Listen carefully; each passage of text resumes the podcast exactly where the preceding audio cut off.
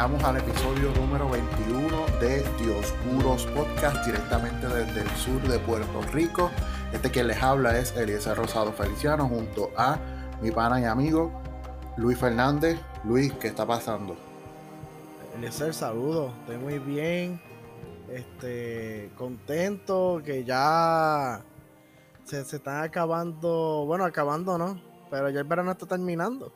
El verano está terminando y ya pronto va a comenzar otra vez de nuevo la vida cotidiana de todos nosotros. También es bueno, es bueno que de vez en cuando volver a la, a la vida cotidiana. Fíjate, a mí me gusta estar este, trabajando y estudiando al mismo tiempo. Así que alguna parte de mí lo, lo, quiere ya estar en esa. Aunque, claro, estamos en vacaciones, así que Sí, sí, ¿verdad? Que nadie se vaya ahí a alterar, ah, mira esto, quieren volver a trabajar. Pero, por ejemplo, como tú dices, a ti te gusta estudiar y trabajar igual que a mí. Pero aunque no estemos estudiando, ¿verdad? Por, vacaciones, también, eso no quiere decir que no, no, no nos, este, o sea, no dejemos de estar aprendiendo, leyendo, buscando más información. Yo estoy leyendo dos libros ahora mismo. Uno se llama los indios Caribe, fábula y mito de Jalil Vadillo. Y estoy leyendo también el libro El grito del Ares de Olga Jiménez, que ya se lo estoy terminando. Ah, uno siempre se mantiene en constante lectura, aprendizaje, que en parte eso es bueno. Eso es, educa eso es educación ¿De qué, color, ¿De qué color es ese libro de los Caribes? Azul. Ah, no lo tengo, pero lo he visto como un azul clarito de, de Yalil, Jalil Badillo. Lo, he visto y creo que lo he tenido. Eh, o sea, como que la he visto de frente y como que, digo, quiero comprarlo.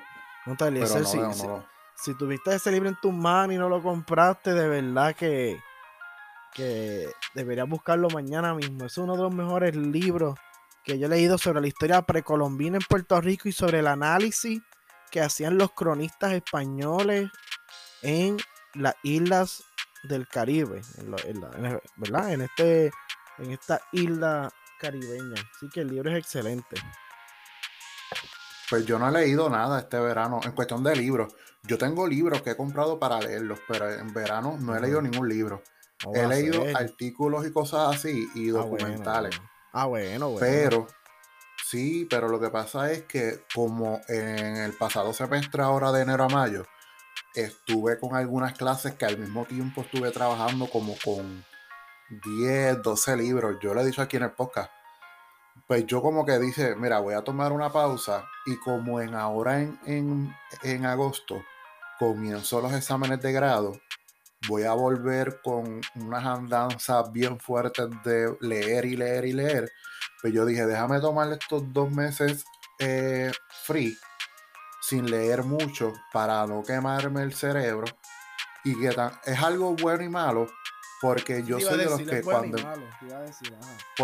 sí, porque cuando yo empiezo a leer, no paro, pero a la misma vez cuando dejo de leer y dejo de utilizar el, el, este, el cerebro como que mucho tiempo, como que se me funde, me pongo como que medio bobo.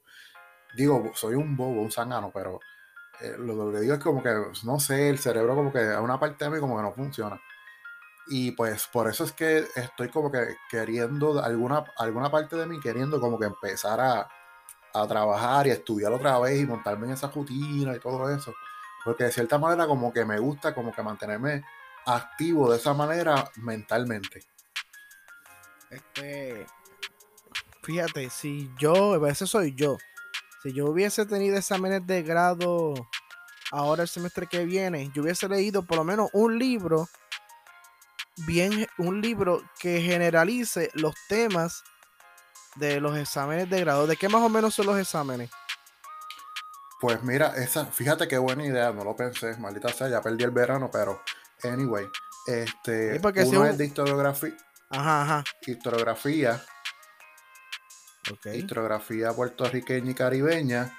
El otro es de historia de, no sé si de historia de Puerto Rico o del Caribe o de historiografía europeo-americana. Y el otro es de idioma. Y pues como yo escogí portugués para el, doctorado, pues voy a coger portugués. Ah, mira, pero eso, yo, yo tengo varios libros ahí sobre que hablan en general de Puerto Rico y el Caribe. Tenés que leer uno de esos que en verdad esos libros no profundizan mucho, no analizan mucho. Es un libro más de datos son y son someros. Y son someros.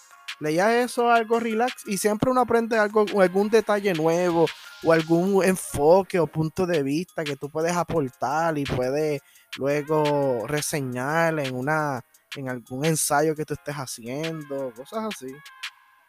Sí, porque son, esos son libros son en compendio. O sea, no son libros especializados en algún tipo de historia. historia general del Caribe, hay muchos libros. Yo tengo un yo, yo, me compré un libro los otros días que se llama Historia General de Centroamérica.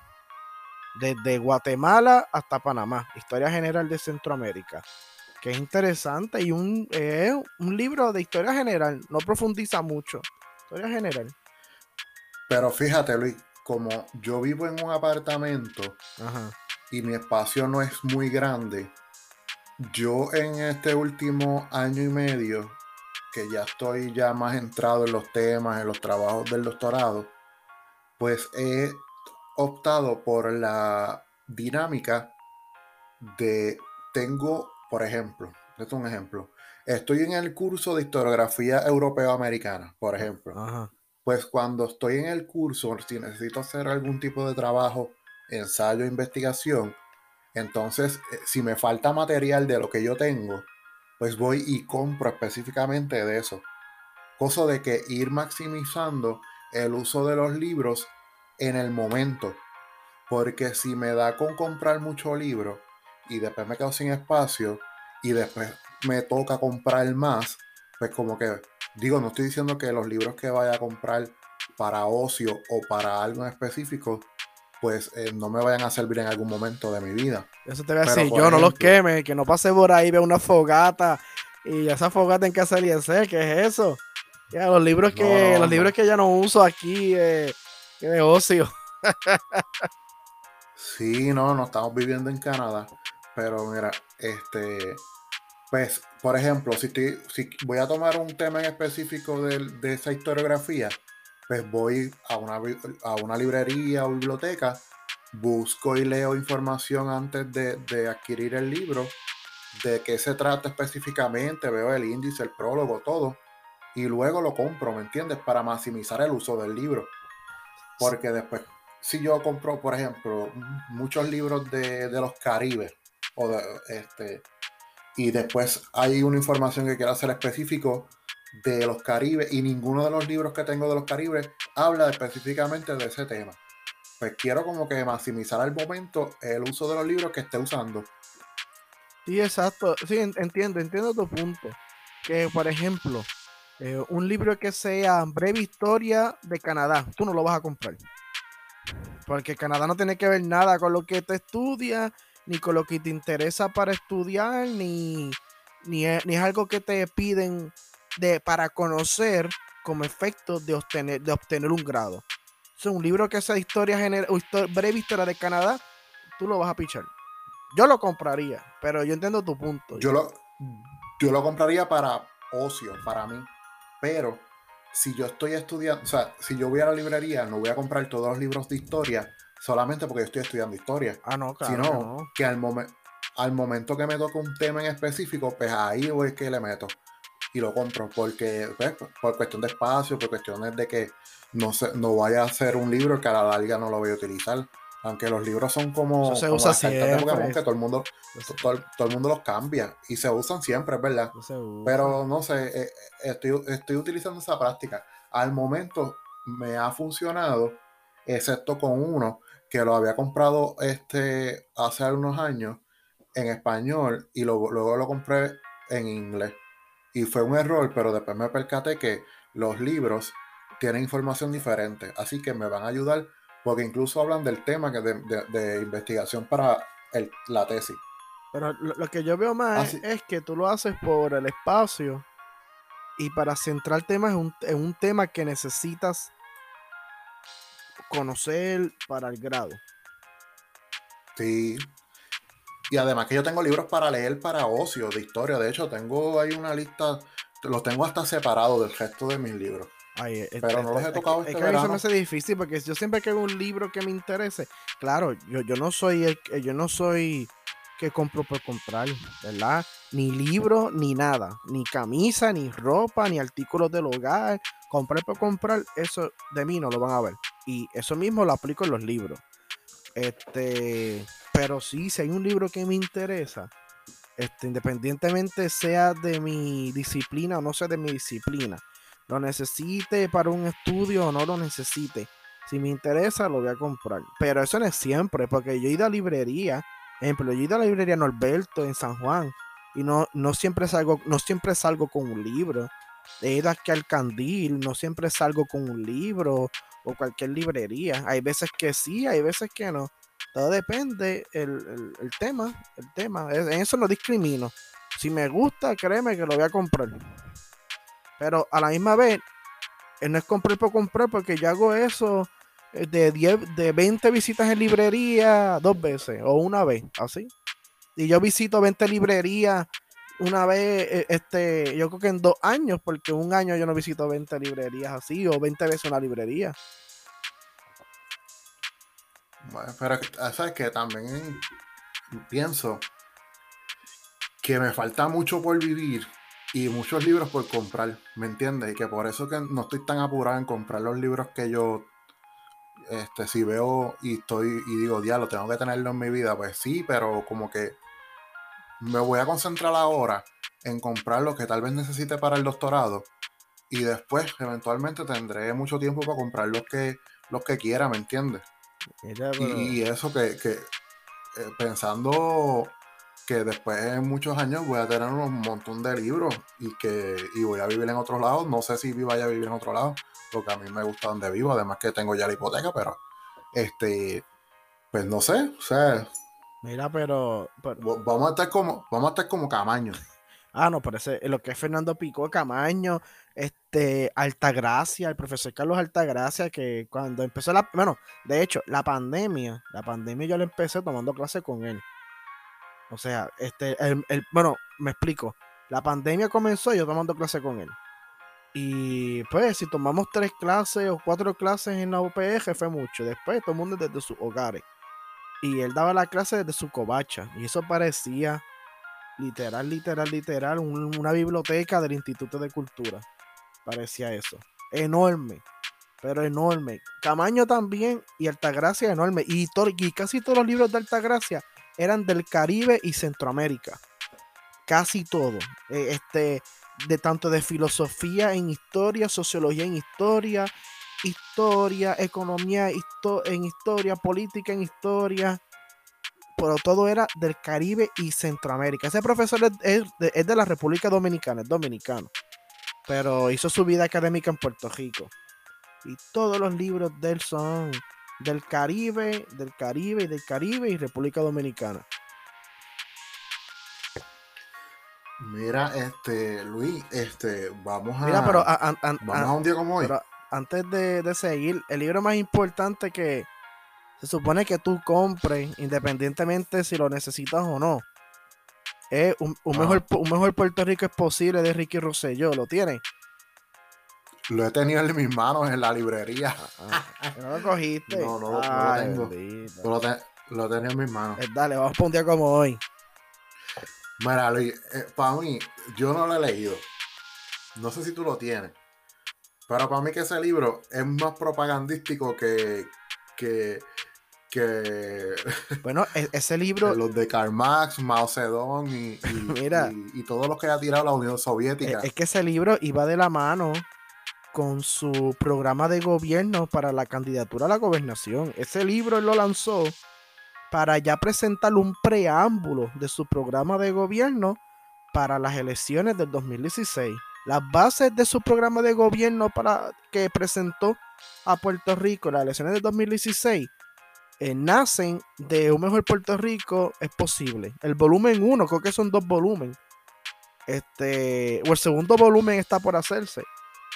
Pero sí, eso es una carta de presentación. Ese fue sentar la, la- hacer la camita. Ese libro fue para hacer la camita para entonces entrarse al, al gran teatro. Sí, exacto. Que fue propagandístico. En cierta manera. ¿Tú lo tienes? Ese libro, no, no lo tengo, no lo tengo. ok. No lo tengo. No, ya te iba a colgar.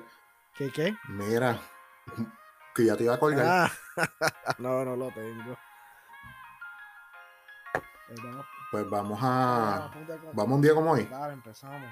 Este.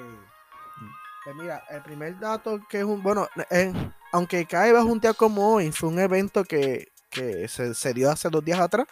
Y fue el nacimiento de. Bueno, el natalicio, el natalicio, disculpen. El natalicio de Simón Bolívar. El, el 24 de julio del año. Del año. A buscar el año rápido del año 1783, nació en Caracas eh, el general y el libertador Simón Bolívar, que se le considera como padre de América Latina, y sus grandes hazañas para lograr una América Latina independiente, ¿verdad? Independiente en cuestión de una independencia fuera del colonialismo, una independencia económica, social y política de cualquier aserción extranjera y también la unión de los pueblos latinoamericanos para formar una gran nación, que ese proyecto comenzó con la Gran Colombia, pero eventualmente la Gran Colombia no tuvo un éxito de una unión latinoamericana bien parecida a las 13 colonias estadounidenses que se unieron y formaron Estados Unidos, pues algo así tenía en el ideario Simón Bolívar y finalmente no se pudo formar este ese e, esa idea. También esto cae como historia de Venezuela. Mira qué curioso. ayer, 25 de julio, la ciudad de Caracas celebró 454 años de su fundación. Esto yo lo saqué de la página oficial de la Embajada de Estados Unidos en Venezuela, que ayer el gobierno de Estados Unidos se unió al pueblo venezolano para celebrar los 454 años de una de las ciudades más famosas de América Latina, Caracas. Eliezer, ¿tú sabías que el nombre de Caracas, según la página de la Embajada de Estados Unidos en Venezuela, es Santiago de León de Caracas? Ese es el nombre oficial de la ciudad de Caracas, Santiago de León de Caracas. Y mira qué curioso. No, esa información no la tenía. y mira qué curioso que ayer también se celebró el día de Santiago Apóstol, el famoso apóstol que sigue a Jesucristo. Así que ese nombre tiene que ver mucho. Santiago de León de Caracas, Santiago de Cuba, eh, Santiago de Chile, Santiago de los Caballeros en República Dominicana. Esas cuatro ciudades están relacionadas con el Santo Apóstol Santiago, el famoso Santiago de Compostela el que, el que hace la famosa caminata de Compostela. Pues ayer se estuvo celebrando el natalicio de, de, de Santiago, ah, bueno, sí, el natalicio de Santiago Apóstol. La iglesia celebraba la fecha de Santiago Apóstol. No sé si el natalicio o su muerte, pero celebraba el día de Santiago Apóstol. Y nada más y nada menos que la celebración del Estado Libre Asociado el día de la Constitución puertorriqueña, que celebra ayer 25 de julio, que normalmente pensamos que eso es una fiesta popular en Puerto Rico del Partido Popular Democrático, pero yo no lo veo así, yo lo veo que es una fiesta de todo puertorriqueño que cree en expandir, organizar y desarrollar la democracia puertorriqueña y organizar un gobierno, que es bien importante, tener un gobierno organizado, para así entonces tener un plan de futuro. Si tú eres independentista, tú en, los países independientes tienen un gobierno organizado. Así que tú no puedes estar en contra de Lela. Y si tú eres estadista, los estados son uno de los objetivos, uno de los requisitos para que un territorio fuera estado era tener un gobierno organizado. Así que eh, el, estado, la constitución de Lela organizó a Puerto Rico para y ya darle un paso adelante para su admisión como estado. Así que no importa tu preferencia política, eh, la constitución del Estado Libre Asociado adelantó los tres estatus, la independencia, la estadidad y claro, el, y el mismo Estado Libre Asociado desarrollado como creen los populares desde los años 50. Diablo Luis, yo creo que eres de los pocos, pocos puertorriqueños que piensa así. Pues, porque la fecha del 25 de julio es muy, muy polarizante para los sectores ideológicos en Puerto Rico. Y, o sea, y todo, muchas cosas nosotros las tenemos tan polarizadas en ese sentido. Hasta la bandera, mano. o sea, los, los países del mundo, independientemente de cuáles sean sus posturas en cuanto al, a cómo debe dirigirse un país en el futuro, hay cosas que se respetan, que aquí Puerto Rico no, mano.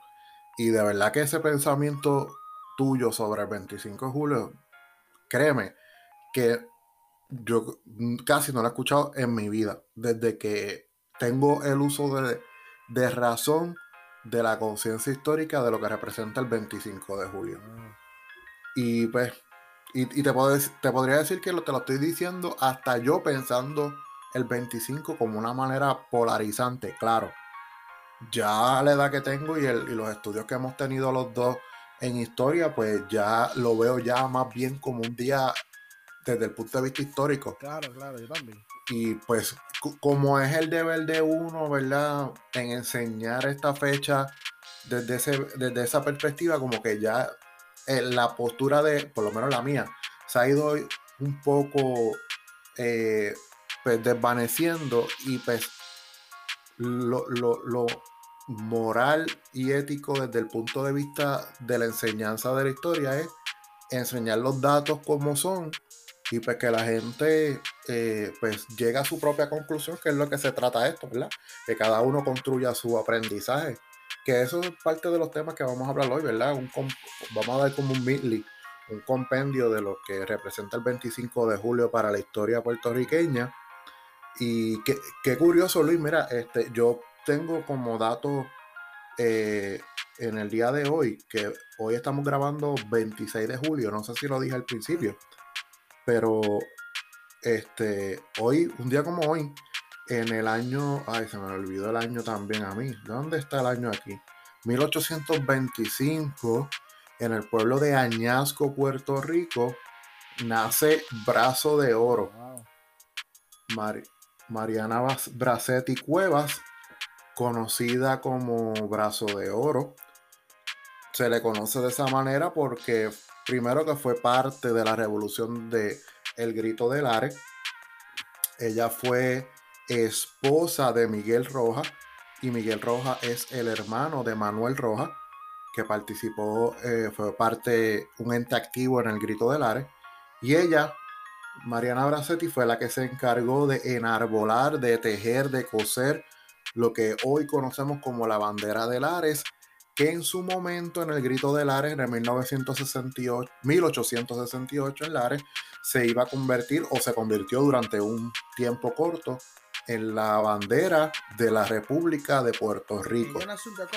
Pero ya un día como hoy, 26 de julio. No sabe ese dato, en verdad. Y mira que yo fui a Ñasco porque yo quise ver el monumento de Mariana Bracetti en la plaza de Ñasco. Esa era una de las razones por las que yo quería ir para allá este, porque ella nació allí y murió en el 1903.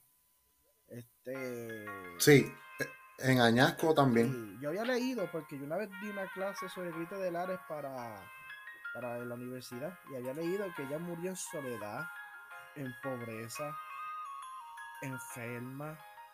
para bien triste, una figura tan importante de la historia de Puerto Rico, morir de esa manera eh, es triste, eh, eh, muy, muy triste. Pero no sabía que había nacido un día como hoy. Sí, a diferencia de muchos, muchas personas que participaron en el Grito de Lares, que se fueron del país de Puerto Rico. Bueno, en aquel momento era un territorio, una colonia. Bueno, seguimos siendo colonia, pero no estaba establecido como país. Este, muchos salieron de Puerto Rico exiliados por el grito del Ares, pero ella se tuvo que quedar y como tú bien dices, pues su vida después de eso fue eh, solamente reducida a trabajar para sobrevivir, o sea, no era para vivir, sino para sobrevivir. Y quedó, murió sola en la pobreza. Y pues eh, yo creo que en ese aspecto la comparo mucho con, la vida de Pedro Albizu Campos, que sus vidas fueron, eh, bueno, sus vidas fueron de sacrificio. O sea, esa es la enseñanza y el legado que nos dejan, que lucharon por un ideal y murieron por el ideal sin ningún tipo de, de, logro, no logro personal, sino eh, interés personal, sino para, para el bien colectivo. Así que ese es el dato que tengo de un día como hoy de, Mariana Bracetti. Este, no, es este interesante. Y mira que yo estoy leyendo el libro ahora de Grito de Lara. Y he aprendido algunos datos bien interesantes de Mariana Bracetti. Aunque el libro no se especializa mucho en sus personajes, sino en los acontecimientos y se basa mucho en las vistas judiciales del juez Navascuez, que fue el juez que determinó los juicios y los cargos contra los revolucionarios del Ares. Y de verdad que es un libro, fíjate, es un libro que debería comprarte en un futuro. De ediciones Huracán, de Olga Jiménez, El Grito del Ares. Y. Fíjate, yo tengo unos ahí, yo tengo unos ahí que me regalaron del Grito del Ares. Y no sé si lo tengo ahí. Lo tengo que chequear. Lo tengo que chequear a ver si es ese. Y entonces, no, hay un libro, y un libro sencillo de leer, este, bien cómodo, pero con mucha información y mucho análisis también. Pero una figura interesante, sin duda alguna, Mariana Bracetti. Una figura bien, bien interesante. Pues sí, pues, temario, sí, vamos al temario. Esos fueron los datos de un día como hoy, sumamente interesantes por demás, eh, porque tomamos temas de la historia puertorriqueña y la misma vez historia latinoamericana, que creo que nos hace falta mucho en Puerto Rico. De hecho, estuve hablando eh, a principios de julio, cuando hablamos que me quedé por, por, este, por Aguadilla, me encontré con un amigo mío que también es este profesor universitario en historia, Juan Goico, que si me está escuchando esto, un abrazo. Debe estar ahora mismo en Añasco, en Rincón, en el condominio, porque lo vi, lo vi por el área. Este, en la protesta, debe estar por ahí. Así que Luis, un abrazo. A Luis no está, Juan. yo estoy allá, yo estoy allá, en Ponce. sí, sí, tú estás, tú estás trabajando, aunque estamos en verano. Mira, este, pues eh, yo le dije a Juan, Juan, mano, ¿tú, ¿tú, no crees que el Centro de Estudios Avanzados debió hace años desarrollar un programa de estudios latinoamericanos? Porque creo que en Puerto Rico hace falta. Y de verdad que él dice hace años, y, y Juan hizo parte de su maestría en, en, no sé si fue en El Salvador, y ahora está haciendo una en Colombia, una maestría en Colombia. Y pues este, él sí que tiene mucho conocimiento de Latinoamérica. Espero que en algún momento cuando logremos concretar técnicamente y tecnológicamente entrevistas y eso para hablar con más gente, pues eh, espero poder cuadrar con Juan para dialogar con él de esas experiencias de, estudios latinoamericanos. Y pues hace falta este, esos datos así de, de Latinoamérica y mucha más historia de Latinoamérica.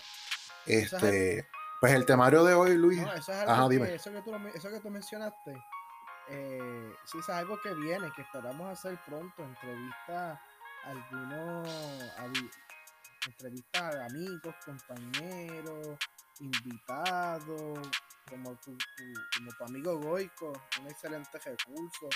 Es que siempre Puente de Oscuro está expandiéndose, buscando cómo crecer, cómo, cómo diversificarse y también el insumo de todos nuestros podcast escucha siempre es bienvenido.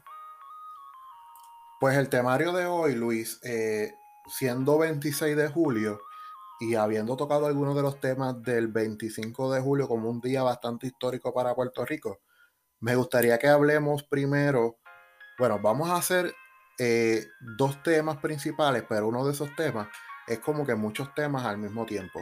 Y es que eh, quiero que desglosemos un poquito eh, para recordar a nuestros pocas escuchas lo que representa el 25 de julio para Puerto Rico en términos de historia y eh, hacer un, un, un, tema sobre los dos años del verano del 19, que también pues para efectos de la historia caen estos días.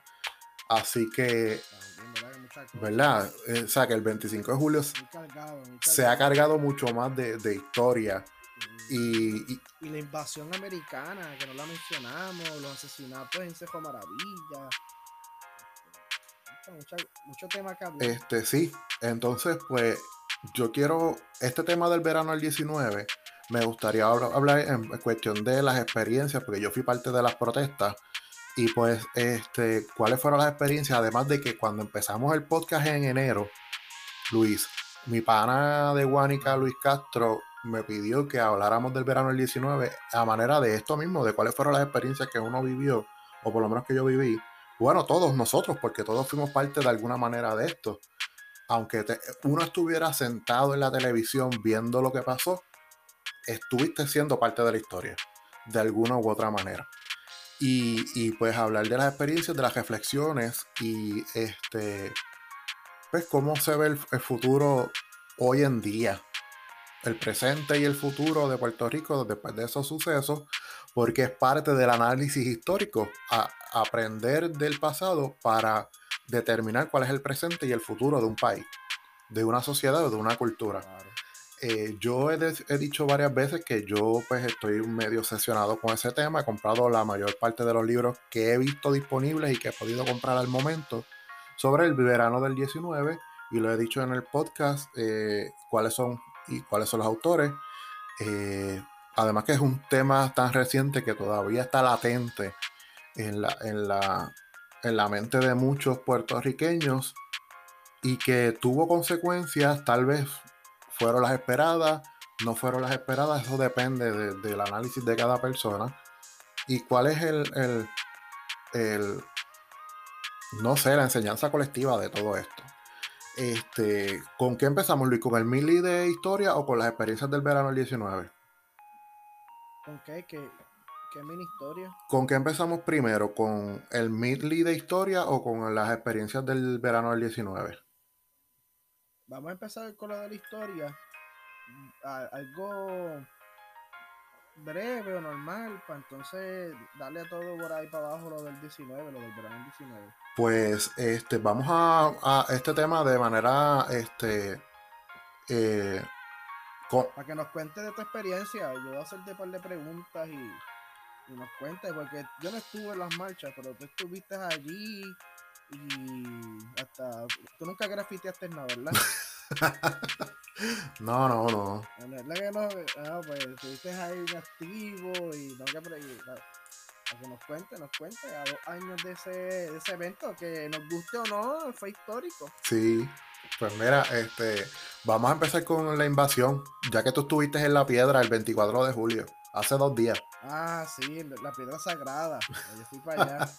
pues mira, el 24 yo quise dar un paseo después que hice algunas diligencias por la mañana. Entonces me dio por hacer un, dar un paseíto por el área. Y fui primero a Guayanilla, ver la plaza. De hecho, la plaza la tienen bien, bien linda. Y Guayanilla sigue levantándose de los eventos del terremoto del 7 de enero. Pero un pueblo que está de pie, se ve, se ve vibrante. La zona de, de la Villa del Pescador, de la Plaza del Pescador, por el triángulo. Ajá. Con sus personas, bien chévere. Y luego entonces pasé por la plaza de Yauco. A veces yo me voy solo a dar paseitos así. Este, después me fui a la plaza de Yauco, vi, di una vuelta por Yauco, etcétera, y después me dio por ir para Guanica. Y dije, ay para Guanica, hace tiempo no voy y visitar la plaza, ver el monumento roto de Sila Moria Calderón que está allí en la plaza. Este, entonces pasé, le di la vuelta por la plaza Allí hay un monumento de un soldado que está levantando una pistola, un rifle. No es muy, ese monumento se ve. No es muy viejo ese. es reciente ese, monumento. Ese monumento está espectacular. Eso está durísimo. Y siempre que yo voy a, a Guánica, pues tomo el camino hacia la bahía para ver la, la, famosa piedra sagrada, que eso es una peregrinación allí de muchas personas estadistas. Y entrar por esa bahía, que esas son aguas sagradas también, que por ahí que fue que entró los barcos de Estados Unidos, imagínate. Ese es para pelos ahí. Y entonces, pero cuando voy para allá a ver la piedra, que siempre leo el inscrito, que si el grupo naval tal, la fecha. Cuando voy a la piedra, hay una silla, que una silla ahí de, yo no sé qué, está dañando la piedra. ¿Te sentaste? Yo busqué cómo, yo busqué cómo sacar eso y todo, pero está majado. Si, no la sacaba y, la tiraba por la bahía. No embuste no, porque no, sé, yo, no creo en contaminar el agua, ¿verdad? Está bonita, lo la silla. Pero, ¿qué qué? Está bonita la silla. Sí, está linda, pero... No, pero fuera de, de vacilón, sí, eso allí es un lugar histórico. Y pues poner la silla para la foto. Pero cuando yo estaba ahí, yo siempre contemplo ese momento en que estaban llegando los barcos de Estados Unidos. Para aquel entonces, Guanica era de Yauco, tengo entendido, ¿verdad? Era un barrio de Yauco. Sí, era barrio de Yauco. Desde 1875. ya para allá. Y entonces, pues, cuando los americanos, bueno, los estadounidenses desembocan eh, por esa bahía y comienzan a marchar para hacer la invasión terrestre de Puerto Rico. De verdad que es un lugar bien curioso. Los compañeros, ¿verdad? Que se preguntan, como los otros días en Tibe, que me preguntaron cómo fue que uno, unos turistas de México, me preguntaron cómo fue que Estados, cómo Puerto Rico pasó a ser parte de Estados Unidos. Pues repasando brevemente, en el 1895 comienza la guerra de independencia de Cuba contra España. Y en esa guerra, Cuba estaba perdiendo. Estados Unidos tenía muchos intereses en España. Además de que Estados Unidos quería sacar la última presencia de potencias europeas del Caribe y una de esas potencias era España. Luego, tres años después, para defender los intereses económicos de Estados Unidos en la isla de Cuba ayudar a los cubanos a lograr su independencia y sacar una presencia europea, una, Una, una potencia ya en caída, pero sacar una presencia europea del Caribe, Estados Unidos se entra en la guerra para ayudar a Cuba. Claro, la justificación de Estados Unidos para entrar en la guerra fue la explosión del barco Maine que estaba en, la, en el puerto de La Habana. Y a consecuencia de esa guerra, entonces Estados Unidos también invada Puerto Rico, que era parte de España, como, como, para efecto de sacar a España de la región del Caribe. También había que sacarlo de Puerto Rico. Y los intereses económicos. y los intereses económicos también. Por el azúcar. Y ahí entonces, el azúcar es claro. Y ahí entonces es cuando Estados Unidos, como táctica de guerra, en vez de atacar y tratar de incursar por el norte, sí atacaron por el norte, pero no concentraron todas sus fuerzas por el norte, por el viejo San Juan, como hizo Francis Drake, Enrico Balduino, como hizo el conde de Cumberland, y todos esos famosos ataques fallidos europeos para tratar de conquistar a Puerto Rico. Pues Estados Unidos cambió de táctica y aunque sí bombardeó San Juan, pero incursionó por el sur de Puerto Rico, penetró por el sur de Puerto Rico y así entonces dividió fuerzas. Este... Y fue un éxito. Al final se quedó con la isla.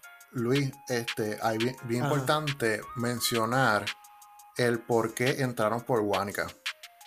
Este, como tú mencionaste, eh, sí, e, ellos atacaron el morro. Creo que fue el 24 de mayo, si no me equivoco, la fecha en que atacaron el morro la Marina de los Estados Unidos en esa guerra hispanoamericana.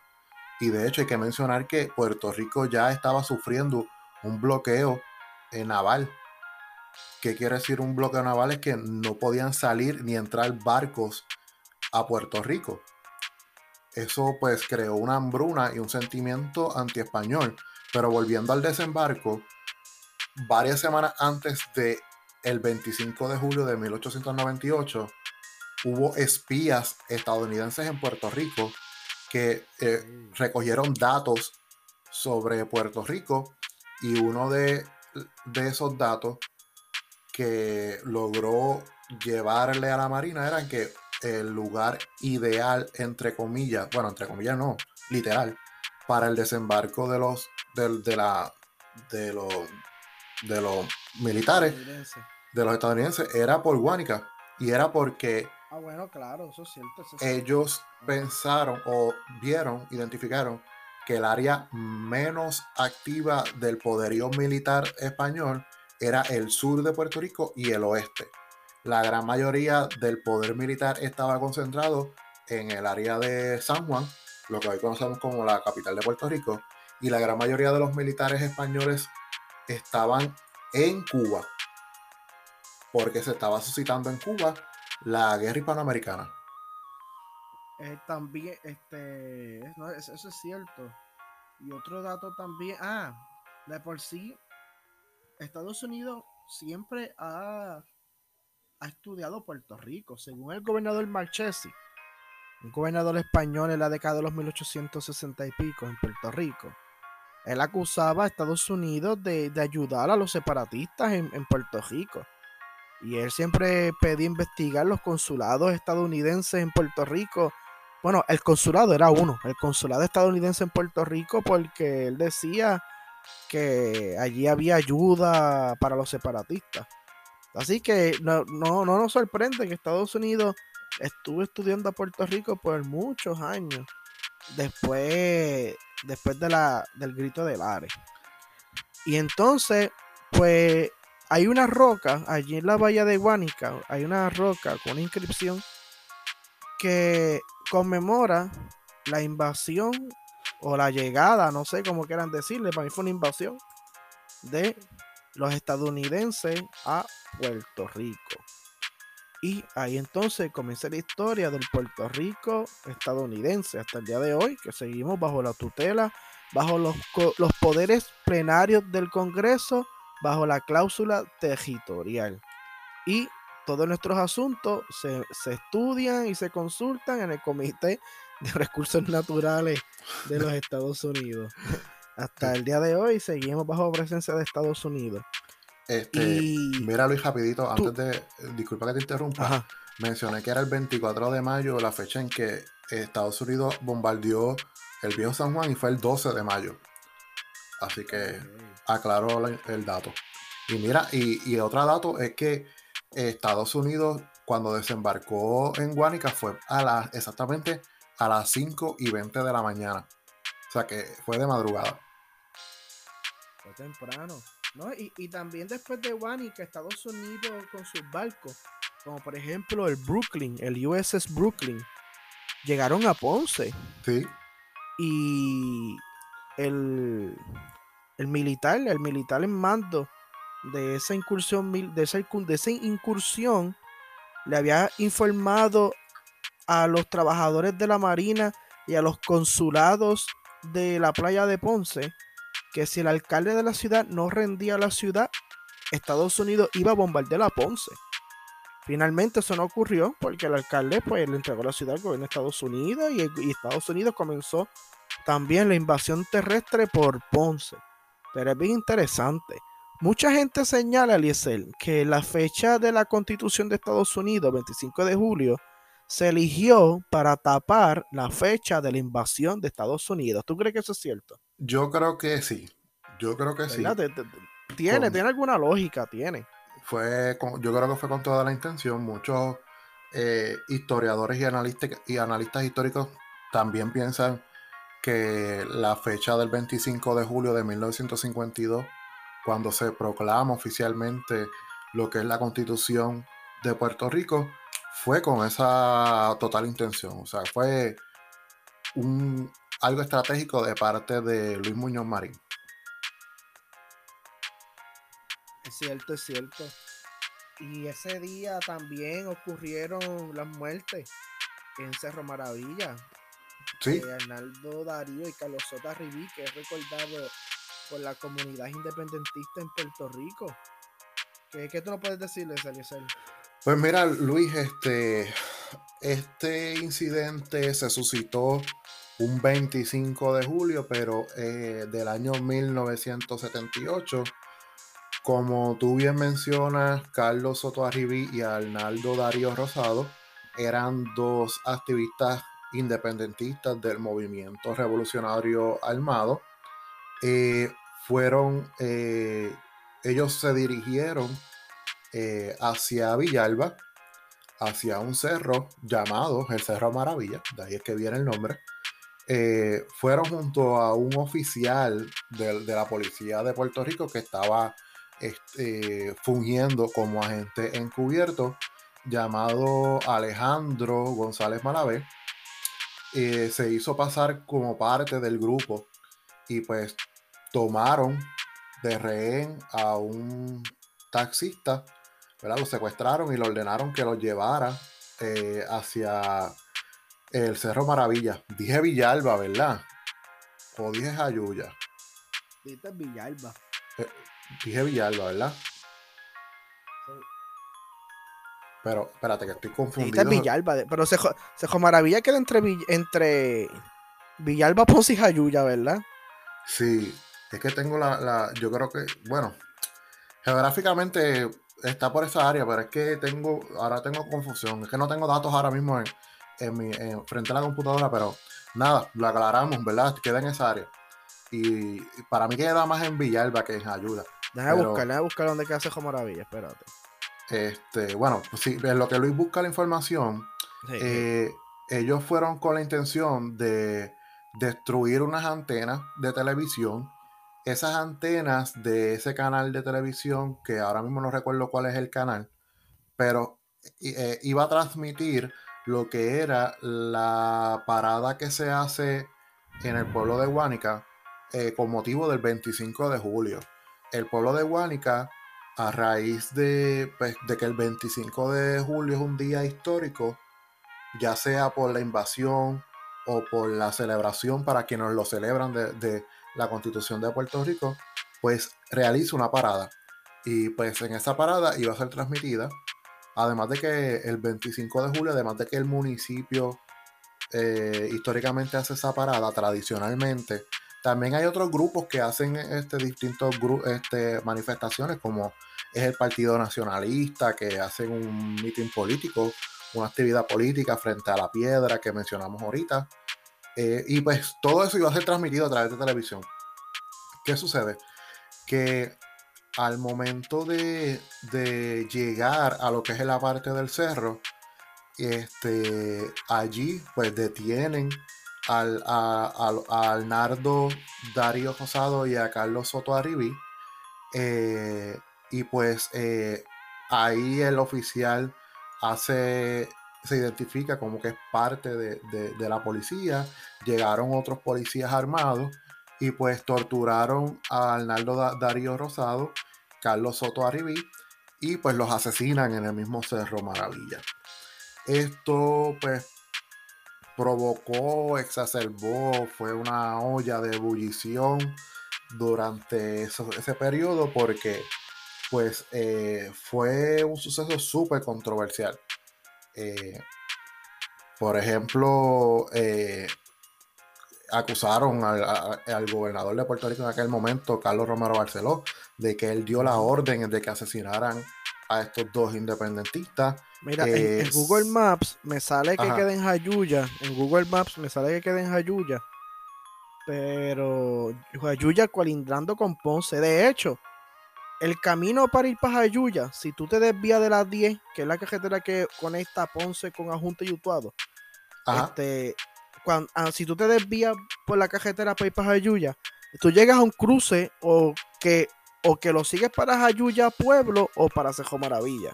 Porque la misma dirección. Eh, ¿Qué qué? Eh, y el sign dice para y, y, por ahí, y por eso sigues para Villalba. Exacto. Porque eso bordea. Pero está entre Ponce y Jayuya. Según Google Maps queda en Jayuya. Otros lugares lo ponen Ponce, pero queda entre Ponce y Jayuya. Por eso es que, por eso es que yo mencioné si había dicho Villalba o Jayuya al principio de mi relato, porque para mí se me hace más fácil llegar al Cerro Maravilla por Villalba y he tenido en mi mente que llegar al Cerro Maravilla es siendo parte de Villalba. Pero ya aclarado está ese dato. Pues este, eh, dentro de, ese suceso, después de, del cerro, de los eventos del Cerro Maravilla, comenzaron unas investigaciones estatales, incluso en la legislatura de Puerto Rico se iniciaron unas famosas eh, vistas investigativas sobre el suceso del Cerro Maravilla y pues eh, duraron muchos años y pues al final eh, resultaron este, culpables los policías por abuso de poder. se entiende que en las elecciones siguientes al, suceso del Cerro Maravilla, Carlos Romero Barceló pues eh, pierde las elecciones a causa de ese suceso, ¿verdad? Por lo controversial que fue. Y pues este, los grupos independentistas hoy por hoy, muchos eh, eh, acuden al Cerro Maravilla para conmemorar lo que son los asesinatos de, de, de Carlos Arribí y Arnaldo Dario Rosado y estas personas para muchos sectores independentistas de Puerto Rico se convirtieron en mártires de la lucha por la independencia, porque parte del propósito de destruir las, las antenas de televisión de transmisión era para que no se transmitiera los eventos del 25 de julio, porque el 25 de julio, además de ese asesinato, bueno, hasta antes del asesinato, para los independentistas, el día de la Constitución y el día de la invasión representan posturas contrarias a lo que es el independentismo puertorriqueño. Por eso es que iban con ese objetivo. Yo he leído bastante, incluso yo he ido a Ceja Maravilla para ver. Todos esos lugares históricos yo voy y me gustan. Pero no tengo así un libro que trate de Ceja Maravilla. Sí lo he leído en, periódicos de, de aquel momento, en los archivos de periódicos, las hemerotecas que me he puesto a buscar, libros de historia de Puerto Rico en general, pero ah, documentales que hacen por, documentales en YouTube de, historia de Puerto Rico, pero un libro sobre eso nunca, fíjate. Yo creo que ni he visto uno.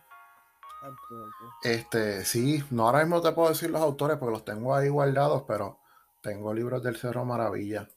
Y que muchos de esos. Ah, y también mucha de la información oficial eh, se intentó destruir por parte del Estado, Luis. O sea que desde el punto de vista oficialista, eh, muchos eh, historiadores y, personas que estuvieron a cargo del gobierno en ese momento o, fueron parte del gobierno mencionaron que hubo mucha destrucción de evidencia. O sea que mucha, hay muchos, sí, hay muchos datos que, abonan a esta polarización de, posturas ante estos asesinatos del Cerro Maravilla. Este, hace tiempo que no voy, fíjate, allá al Cerro Maravilla. No, yo tampoco, hace como unos cinco años. Más o menos. Yo un poquito más, un poquito más. ¿Pero tú ibas para las actividades que hacían? O... No, yo, la primera vez que yo fui, fui, yo fui de pequeño, con mis papás y fue un viaje. Mm.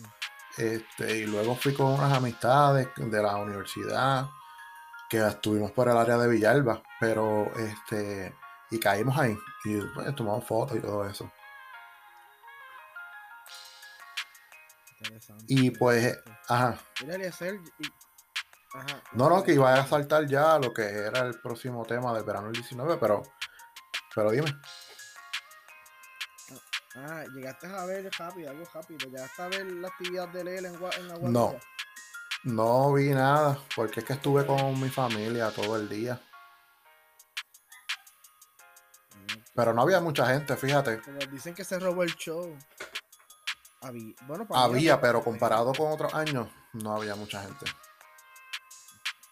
Este, tú puedes ver el video después en la página del Senado.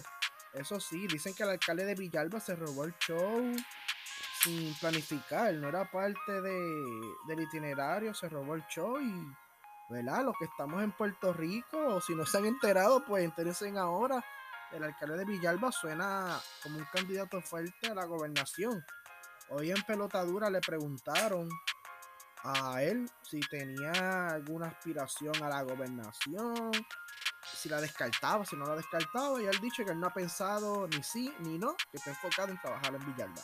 Es el discurso trillado, pero, pero vamos a ver, mucha gente, y es un candidato joven, un señor joven, eh, ¿verdad? Que sea popular no le resta ni le quita mérito de que se está esforzando por Villalba.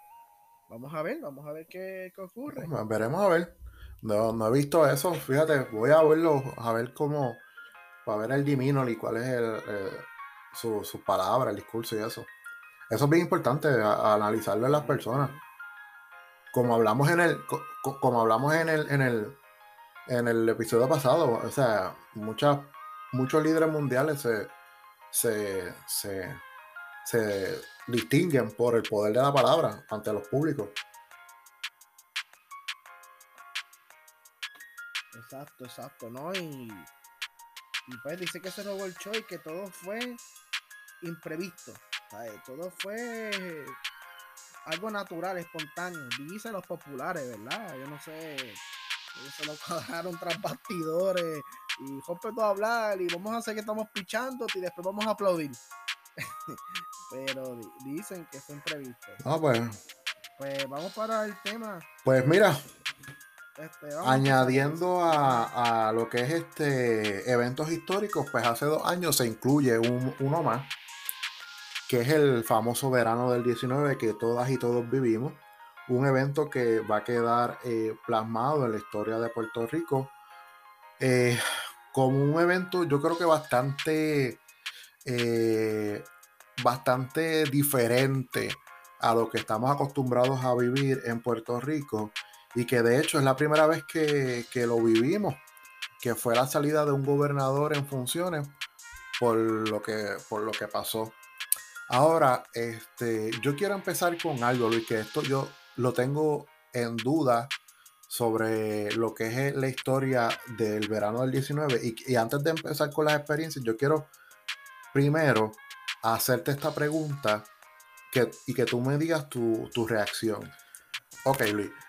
Conocemos en cuestión de la historia lo que es una coyuntura histórica, que es un evento que puede marcar eh, una sociedad, una cultura y lo que es una inflexión histórica, que es un momento definitivo dentro de una coyuntura histórica.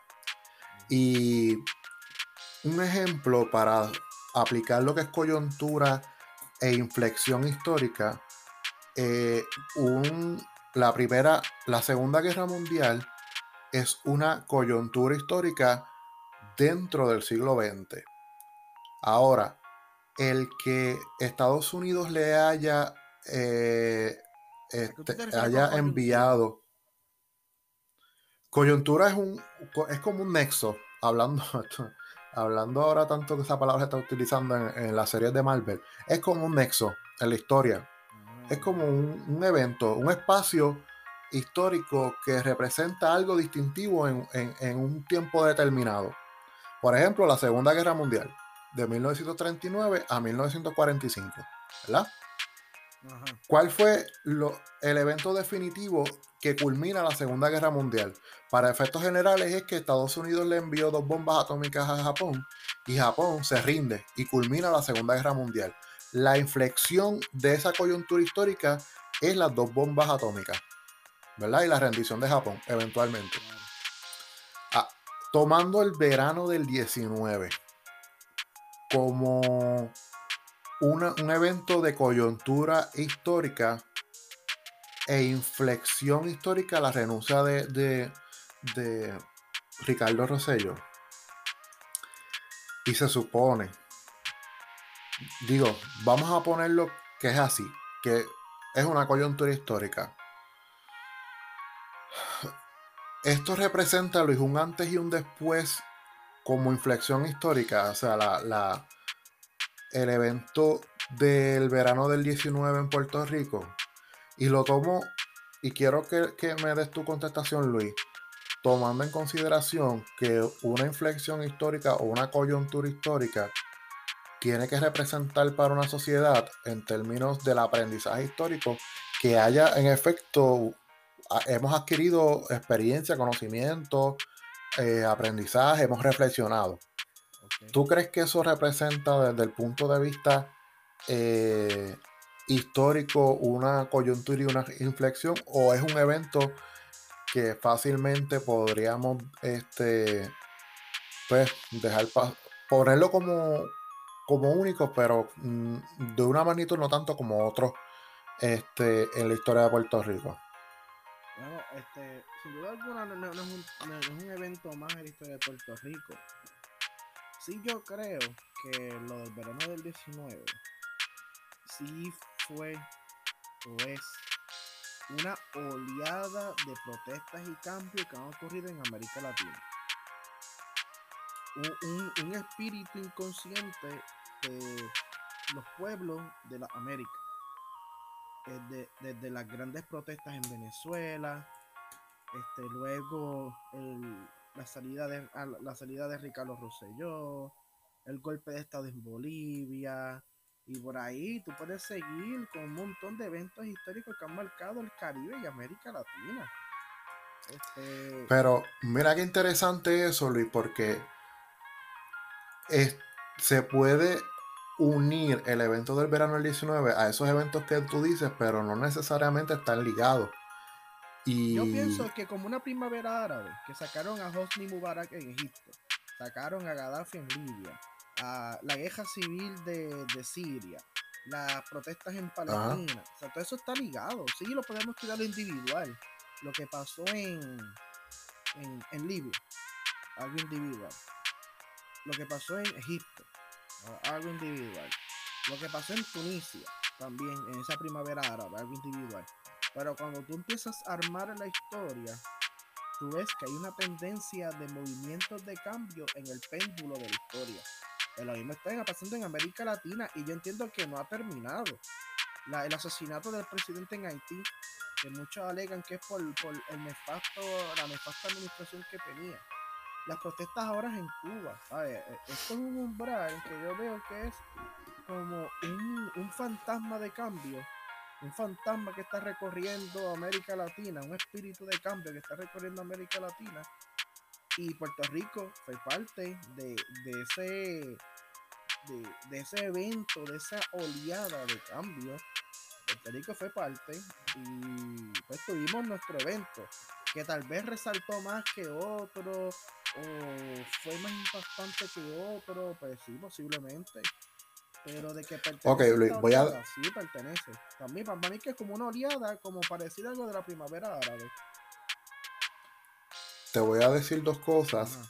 La primera, reaccionando a lo que tú dices, que es, que es algo que yo dije la semana pasada en el, en el podcast número 20, y es que las sociedades no necesariamente cambian al devenir de los siglos, porque en el siglo XIX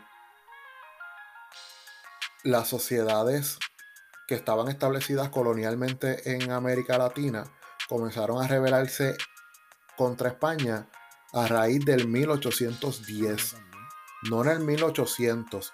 O sea que no, por eso que digo que los cambios no van acorde con los cambios de tiempo.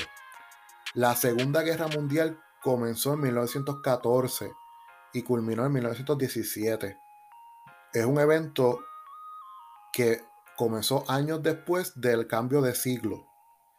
Y estos eventos que se están dando en en América Latina y en el mundo comenzaron eh, poco después del cambio. Pero, pero poco después del cambio de siglo. Bueno, pero no, no tampoco. Eso es lo que. No te creas. Este, todavía, yo pienso, hasta el 2030 podemos decir que es la primera, la primera parte del siglo XXI, hasta 2030. Después del 2030 en adelante.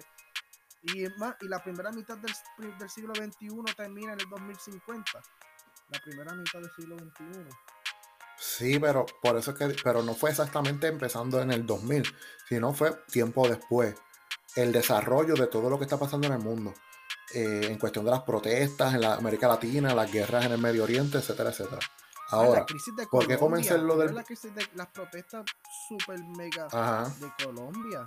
También eso es parte de una oleada que está teniendo América Latina. La elección de AMLO, un presidente socialista, el primer presidente socialista que se tenga constancia.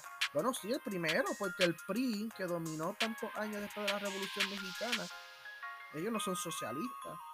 Pero la elección de AMLO, de que ah, la, elección de en Brasil, las protestas contra Bolsonaro.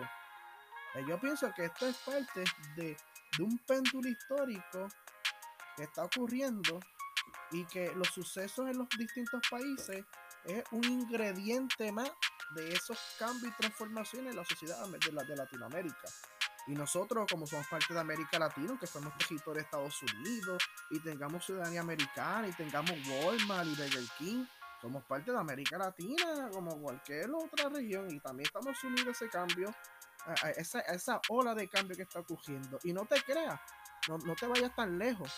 Lo que pasó el 6 de enero en, en el Capitolio de Trump, también una oleada de cambio y de resistencia que, aunque eso no es América Latina, eso también puede, puede inculcarse en algún estudio futuro. Si no es el continente americano el que está cambiando, o el que está tratando de transformarse, o, moviéndose hacia, un, hacia una dirección u otra. Así que todo, todo eso hay que tomarlo desde el mac, ¿verdad? Desde los macros, desde los magnos es, como yo digo, a veces quitarse las la, la gringolas insulares de lo que pasó aquí eh, eh, es donde el mundo da vuelta. Y no, no es así. Este, tal vez Ricardo Rosselló fue una, fue un, un, una, un casualty, ¿verdad? Una, ¿cómo se llama eso? Casualty en español. una, casualidad. casualidad más dentro de estos eventos que están ocurriendo en toda América. Nada, lo que falta es que Canadá haya una revuelta que no te creas, están ocurriendo ahora con lo de las iglesias y los osamentos de los niños, que aunque no tiene que ver con una revuelta por unas políticas actuales, pero sí una transformación social pero, también. Pero trascendió, trascendió y Canadá casi no trasciende nada. Exacto. Eh, y, es particular eso. Mira, pues por eso es que digo. que en Alaska dos o tres morzos se rebelen y, y digo, esas no, la foca, pingüinos, todos esos polares, esos polares de esos polares se rebelen, olvídate, de, de Argentina a Alaska. Mira, pues, o sea, desde el punto de vista filosófico y antropológico, lo que quería decirle y concluir de este punto es que, o sea, los cambios sociales y ajustes sociales, políticos, económicos mundiales no necesariamente van a la par con los cambios del devenir del tiempo y pues eso es lo que quería decirles de la semana pasada, que tal vez no me expliqué bien. Ahora, ¿por qué yo empecé con esto de la coyuntura y la inflexión, Luis? Porque, eh, no sé, eh, a veces como que me, mental y analizando cómo está la situación de Puerto Rico, me frustra a veces un poco el saber que tal vez los cambios que pudimos haber muchos que pudimos en aquel momento mientras estuvimos viviendo el verano del 19 pudimos este, imaginarnos o añorar de manera ideal para la sociedad puertorriqueña no se efectuaron y tal vez eso crea la frustración de muchas personas y yo me incluyo o no sé si pocas personas o por lo menos yo. Y pues no sé o sea a veces pienso y, vemos y aquí que analizamos las cosas que pasan en Puerto Rico semana a semana desde un punto de vista histórico, pero vivimos lo que pasa cada día y lo analizamos y lo experimentamos y somos seres con, con emociones. A veces nos frustra lo que pasa en Puerto Rico y pues yo digo, contra el verano del 19 pudo haber sido una buena oportunidad para hacer cambios trascendentales en Puerto Rico desde toda la perspectiva, económico, social, político. Y mira, no, esto no tiene que ver con si independencia, estabilidad, eh, eh, colonia. No, o sea, eso trasciende más allá. Y, y, no sé, a veces me frustra. Por, eso es que quise hacerle esa, esa pregunta. No sé, mano, es que como que, por ejemplo, este, a veces vivimos como que en un establishment eh, que todo sigue igual, por más verano del 19 que haya pasado. A veces vemos las personas que están a cargo del gobierno, o vemos las situaciones como por ejemplo del Rincón, o, lo del terremoto del año pasado, que que hubo mal manejo de, los suministros, lo que pasó en los almacenes de Ponce, y como que contra el verano 19 eh, pudimos haber, pudo haber pasado muchas cosas. Y tal vez creo que es culpa de cada uno de nosotros individual en poner el verano del 19 en aquel momento, añorarnos en que debimos haber tenido cambios, lo cualmente lo, lo que tal vez no sea eh, totalmente, ¿cómo te explico? O sea, que los eventos tal vez no, no, necesariamente vayan a haber cambios. Pero por eso es que digo que la inflexión conlleva un aprendizaje y tal vez a veces pienso que la renuncia no es una inflexión en la historia de Puerto Rico. No sé si me entiendas. como que tal vez no, no, no se dio lo que se esperaba. Este, o por lo menos lo que yo me imaginé. Sabes que. que ven acá. tengo miedo que te hagas popular. Tengo miedo que te hagas popular porque el sábado pasado. Sí, el sábado pasado. Sí, el sábado pasado. Se estuvo celebrando el natalicio de Luis Muñoz Rivera. No, déjame ver, espérate. Hoy es que, hoy es lunes. No, el sábado antipasado, disculpe, sábado antipasado. Estuvo celebrando el natalicio de Luis Muñoz Rivera y el orador principal fue el, el ex senador, el ex presidente del Senado, Eduardo Batia. Entonces, Eduardo Batia estuvo hablando sobre la apatía electoral en estas elecciones del 2020 y cómo el verano del 19 no arraigó un sentimiento de cambio y transformación social en los puertorriqueños, entre otros muchos temas que él tocó y habló. Entonces él dice que solamente el 49% de los electores hábiles votaron en las pasadas elecciones. Para después de haber ocurrido un evento tan magno, como él, Como él señala, tan grande, como el verano del 19, que todo Puerto Rico se unió y se formó una super marcha y, y olvídate de eso. Él esperaba que después de ese evento tan grande como el verano del 19, que iba a haber... Ay, mala mía, le di, al, le di al micrófono, mala mía, a los que están escuchando. Que iba a haber más simpatía por votar. Y fue todo lo contrario, apatía. Él esperaba más simpatía para votar, más ánimo para votar una ansia de cambio, una ansia de transformación, una, una luz que la gente dijera, pues mira, aquí se va a comenzar algo nuevo, pero nada que ver. Eh, según él, tal vez está mordido, ¿verdad? Que ganó el PNP y que las primarias no las ganó, etcétera. No, no creo, no creo. Fíjate porque... Pues, algo similar a lo que tú dijiste.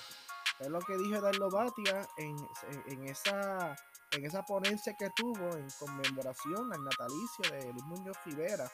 Entonces él dice, aún, entonces él dijo, y vamos más allá, si sacamos los votos que obtuvo el gobernador Pedro Pierluisi contra todas las personas que no votaron por él, más las personas que no fueron a votar pudiendo votar, Pedro Pierluisi ganó la gobernación con un 16% de los votantes. Y él dice, con un 16%, eso es apatía, apatía, apatía.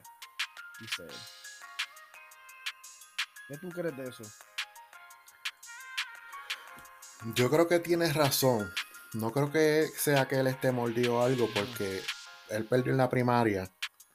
Y pues eh, yo creo que Eduardo Batia, dentro de los políticos puertorriqueños, yo creo que se puede, se puede separar como una persona pues que por lo menos yo lo percibo sincero. Y yo creo que ha tenido mucho tiempo para reflexionar. Y creo que esas palabras vienen de la reflexión de una persona pues, que ha pasado tiempo en la política y que de cierta manera hasta afuera puede ver la cosa mucho más amplia y que pues no está atado a nada en particular. Digo, sigue siendo popular, pero nada. Yo creo que es parte de una persona que, que ha reflexionado. Este, pero yo creo que tiene toda la razón en lo que dice. O sea, yo pensaba que esto iba a ser mucho más masivo, las elecciones. Pues nada, fue, más gente, yo creo. A la protesta esa que, que, tú pones muchas veces en Facebook, que sale la autopista paralizada. Yo creo que había más gente ahí que la gente que fue a votar el día de las elecciones. Mano, ahí hubo aproximadamente un millón de personas. Un millón doscientos mil por ahí. sí, este, pero por eso es que te digo, o sea, vamos a sacar las elecciones a, un momento al lado. Yo creo que, que hay muchas cosas, hay muchas maneras de, practicar la democracia, no solamente en, en, en, en las elecciones. Por ejemplo, las protestas. Eh, hay distintas maneras.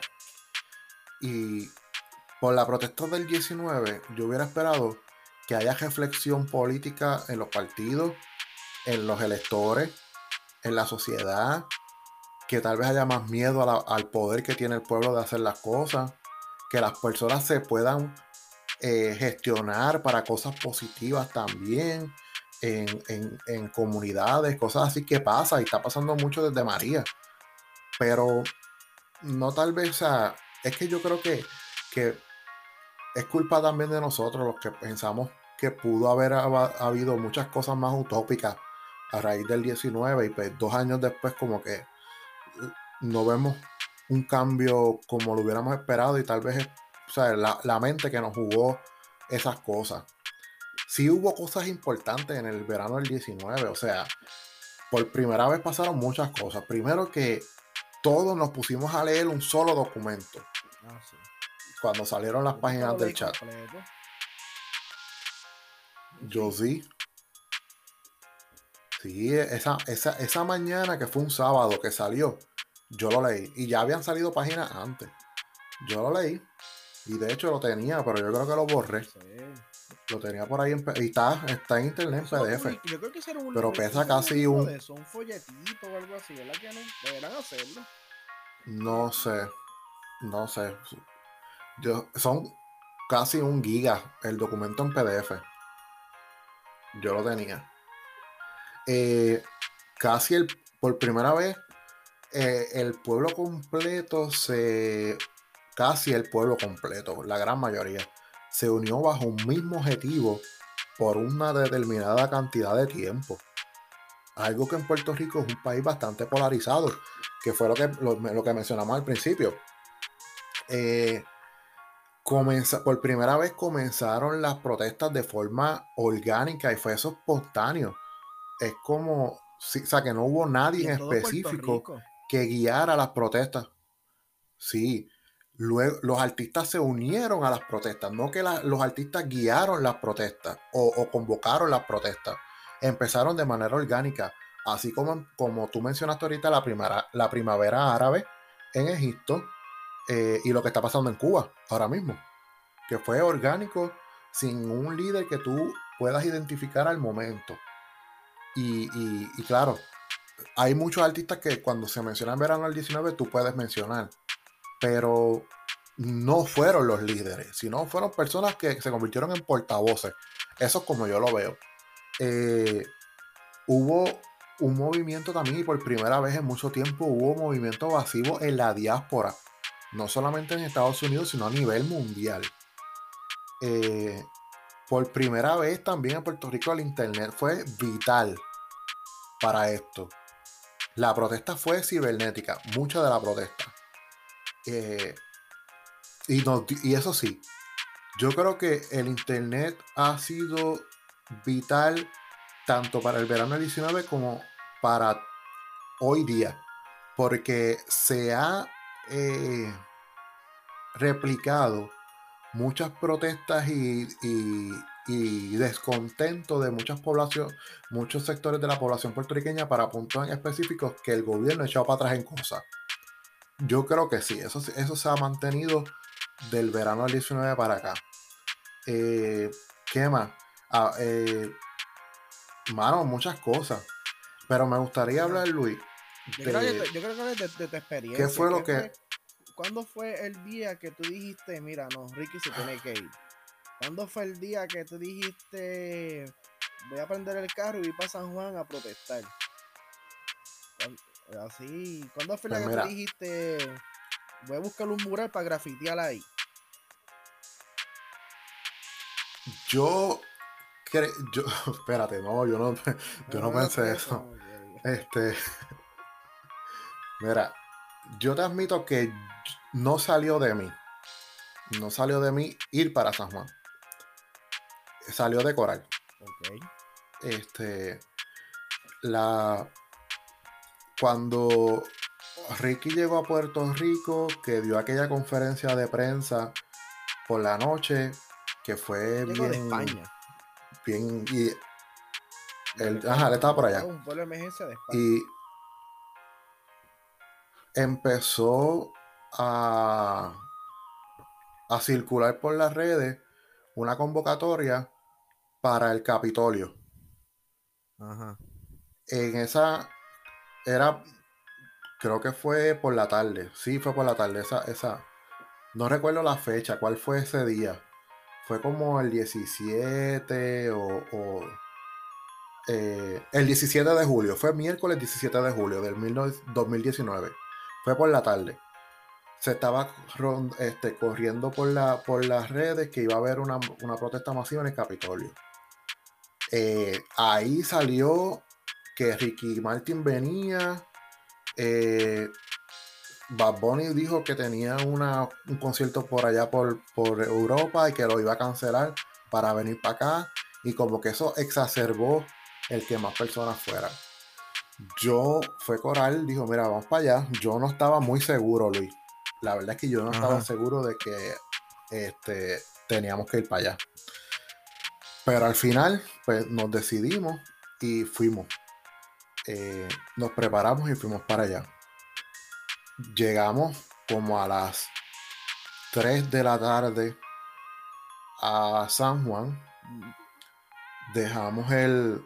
Dejamos el, el, carro frente al departamento de Hacienda.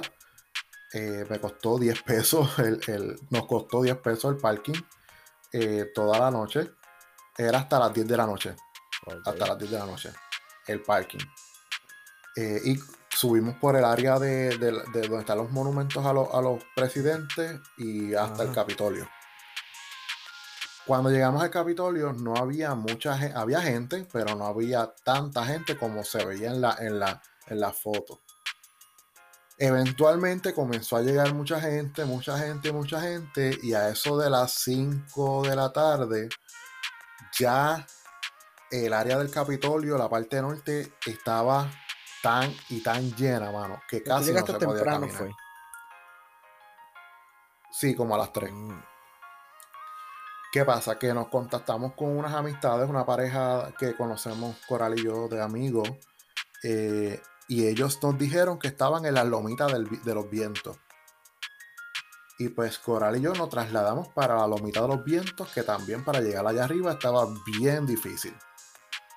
En ese momento llega una guagua como estilo tarima al frente del Capitolio y estaba Bad Bunny, Ricky Martin, Molusco, Tommy Torres, estaba eh, Benicio del Toro, todos desde la lomita de los que yo los vi.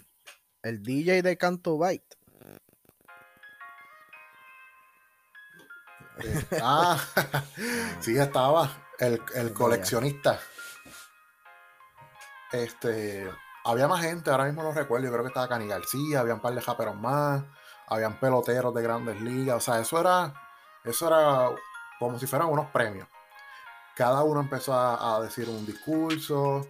Eh, recuerdo que Tito Kayaks eh, se trepó a, donde, al asta donde estaba la bandera de los Estados Unidos frente a la, al Capitolio, se trepó allá arriba, la bajó, puso una, una bandera. independentista? Pues tú sabes. Tú sabes, tú sabes. La bajó y puso una bandera blanca que decía Ricky renuncia. De verdad que el tipo dio una habilidad para trepar porque lo hizo como en 10 minutos, o sea, y era bien alto. yo que tengo vértigo, yo no que cuando fue Israel a protestar y comenzaron los gestos, rápido se fue a esconder en la embajada de Estados Unidos. Pero sigue, sigue. Esto es increíble. Yo, yo por mí lo dejaría ya, mira, que, que, que te defiendan los de Gaza. Pero sigue, sigue. Pues mira, eh, había, o sea, eso estaba empaquetado. Había muchas organizaciones sindicales en, esa área, pero fíjate, la gente, la gran mayoría, no era gente que estaba identificada a algún sector ni político, ni sindical, ni religioso. La, gran, la mayoría de las personas eran pues, que llegaron por su cuenta. Punto. ¿Qué pasa? Que que llegamos, empezaron a todo el mundo a marchar hacia la fortaleza. No hacia la fortaleza, no, hacia el tótem. Hacia el tótem, que es la plaza del quinto centenario del el viejo San Juan. fuiste para allá? Este. Sí, empezamos a caminar para allá. Llegamos como a las seis y media, casi siete. Eso estaba, mano, la Norza Garay, la calle Norza Garay. Eso, mano, eso era era un mar de gente. O sea, como se ven las imágenes, era y, casi imposible caminar. Y lo más que habían era banderas de Puerto Rico, la bandera de Puerto Rico negra. o sea, no había banderas de. no, no. no había banderas de partido. Era como que. Mano, eso era como una parada puertorriqueña.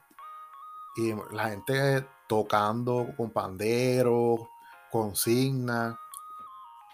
Pues eh, seguimos caminando. Habían pancartas, dijiste ahí.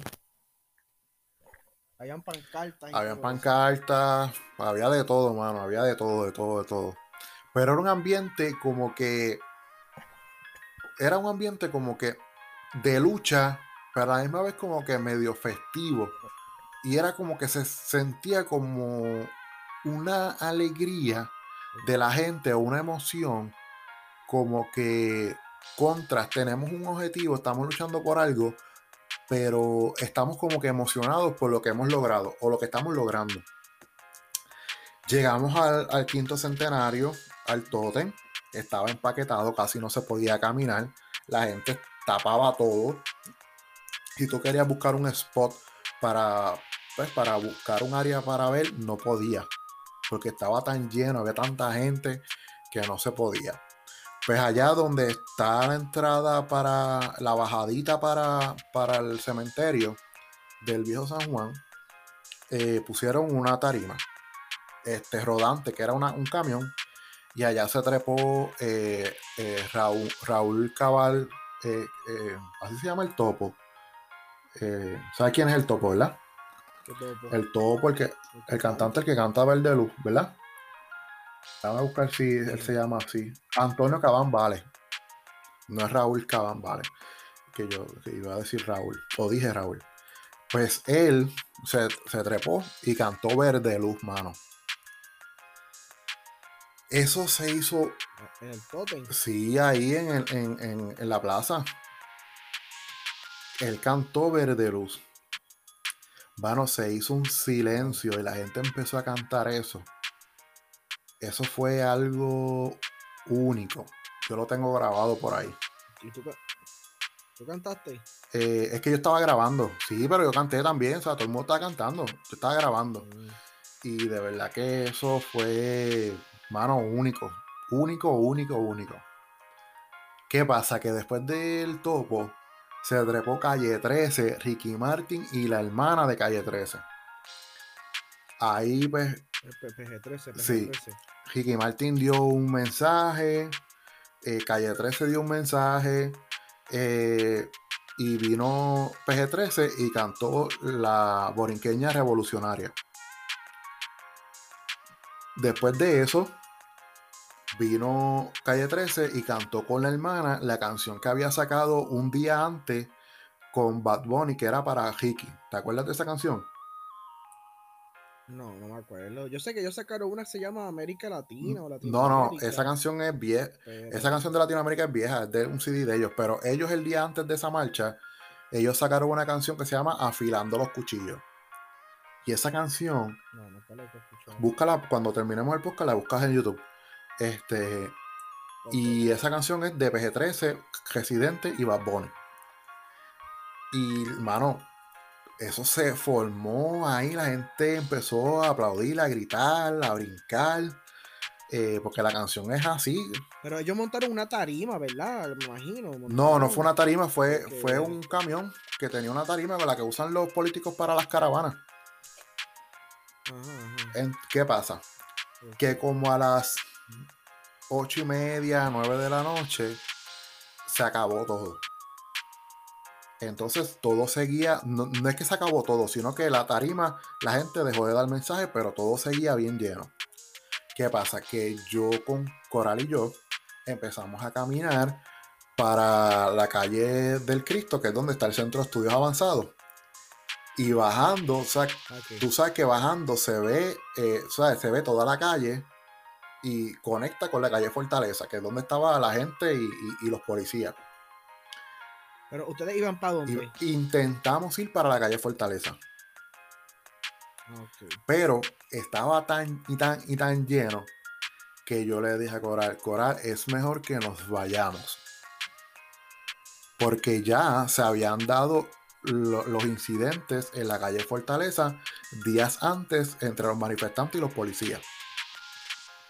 Sí, porque e, ese día que fue en el Capitolio, ahí no empezaron las protestas, ya hay un par de protestas, ¿verdad? Sí, no, desde, desde, desde como desde el 14 de julio, que fue el 13 o 14 que había llegado ya Ricky, ya las protestas habían empezado en el viejo San Juan. Pero eso estaba súper lleno, o sea, literalmente es como si cogieras, eh, bueno, la estimación es que habían como 500 mil, 700 mil personas en esa protesta desde el Capitolio hasta la calle Fortaleza, subiendo por toda la Norzagaray, todo el Bio San Juan, todo eso estaba lleno y no se podía caminar casi. Pues, ¿qué pasa? No pudimos bajar, estaba súper lleno. Yo le dije a Coral, Coral, vámonos. Empezamos a caminar de regreso para el Capitolio y para el Capitolio bajar hacia el Departamento de Hacienda donde teníamos el carro en el parking. Mano, desde el, desde el Departamento de Hacienda donde teníamos el carro, que eso es ahí en, la parte sur del Viejo San Juan, donde están los muelles, hasta Puerta de Tierra, donde está el Puente Dos Hermanos, nos tomó como una hora salir. una en carro. Un tapón increíble. Y después de las 10 de la noche, que ya estábamos en el carro eh, abajo intentando salir, no sé qué pasaba, que la señal de, de teléfono estaba súper mala pero Coral y yo estábamos intentando eh, eh, ver por, por el celular el live que ya había empezado las peleas entre la policía y los manifestantes. Ay, ustedes estaban tratando de ver Estábamos tratando de ver eso, estábamos súper desesperados porque como que era como una impotencia, pero a la misma vez como que diablo, se va a formar un revolú en todo el viejo San Juan, o sea, todo, o sea, te vienen muchas cosas a la mente. ¿Qué pasa? Que yo no recuerdo si fue Coral o Yolo el que estábamos guiando, pero intentamos desde el viejo San Juan que salimos de Puerta de Tierra hasta Cagua, que logramos conseguir un sitio para comer, viendo lo que estaba pasando. Y, se veía lo que todo el mundo vio en la televisión, lo estábamos viendo en el celular. ¿Qué pasa? Que llega el 22 de julio, que fue el día de la protesta en el, en el Expreso allá 18 frente a Plaza de las Américas. Y el día antes, eh, Coral viene y dice, vamos para allá. Y yo, pues, dale, va. ¿Eso fue cuando? ¿Eso fue los dos, dos días después? Ajá. No, porque la, que te conté fue el 17 de julio. Y, y el, el 22 fue eh, la protesta grande de frente a Plaza de las Américas. Ah, que fue en el Expreso 52. Ajá. Pues. Eh, que, esa es la foto que se ve la gente que empezó a llover y se ve una gente con una bandera de Puerto Rico en la lluvia. Eso fue ese día. Exactamente. Pues mira, ese día, el día antes, el 21 de julio, pues Coral vuelve y me convence para ir allá a San Juan. Y yo y me acuerdo que fuimos a Walmart y compramos refrescos, sándwiches, agua, para pues, estar todo el día por allá. Y pues nos montamos, cogimos el bulto y nos fuimos, nos levantamos bien temprano, como a las 5 de la mañana, eh, para llegar allá lo más temprano posible para conseguir a ver dónde podíamos estacionar el carro. Llegamos a San Juan a las 6 y media de la mañana. Y a las 6 y media de la mañana. ¿Ustedes abrieron San Juan? sí, a las 6 y media de la mañana estaba empezando a amanecer en San Juan y ya había gente y había gente que había dormido en la noche antes ahí. ¿Por qué, los, ¿Por qué lo sé? Porque cuando tú coges la salida del expreso, que vas a bajarte en, eh, la avenida Roosevelt, que hay, uno, mm, hay unos árboles, ahí había gente con caseta. O sea que se quedaron ahí. O sea, yo deduzco que se quedaron ahí. ¿Qué pasa? Que este, logramos estacionarnos en el parking de la policía, de los empleados de la policía, en el, en el, en el Roberto Clemente. Que es dentro del Irán Bison, entonces que eso se conecta a todo, toda esa área que es bien grande. Pues ahí logramos estacionarnos. Sí, sí, ¿Qué pasa? Que nos estacionamos. Hay un cuartel ahí también. Y más está el cuartel general de la policía. También. Pues exacto, sabes, el cuartel de la policía, los empleados cruzan la Roosevelt y, entran al, estadio. Y a esos parkings que están ahí cerquita son los que normalmente utilizan los empleados de la policía para parquearse y pues, ir a trabajar. Pues ahí mismo nos parqueamos. Ahí mismo nos parqueamos, desayunamos de lo que habíamos llevado y, y arrancamos para la entrada del Irán Bison que es la entrada de la luz que conecta con Plaza Las Américas. Eso se empezó a llenar y a llenar y a llenar y nos encontramos con las amistades que nos habíamos encontrado en la Lomita de los Vientos el 17 de julio. ¿Otra vez? Sí. Sí, nos encontramos con ellos porque sabíamos que iban para allá. Pero esta vez ah, ellos, ellos fueron con sus dos nenas. Ellos tienen dos hijas. ¿Qué pasa? Que empezó a llegar tanta gente y eso se empezó así, todo el mundo se empezó a hacinar, todo el mundo junto, hace una calor del desmadre. ¿Qué pasa?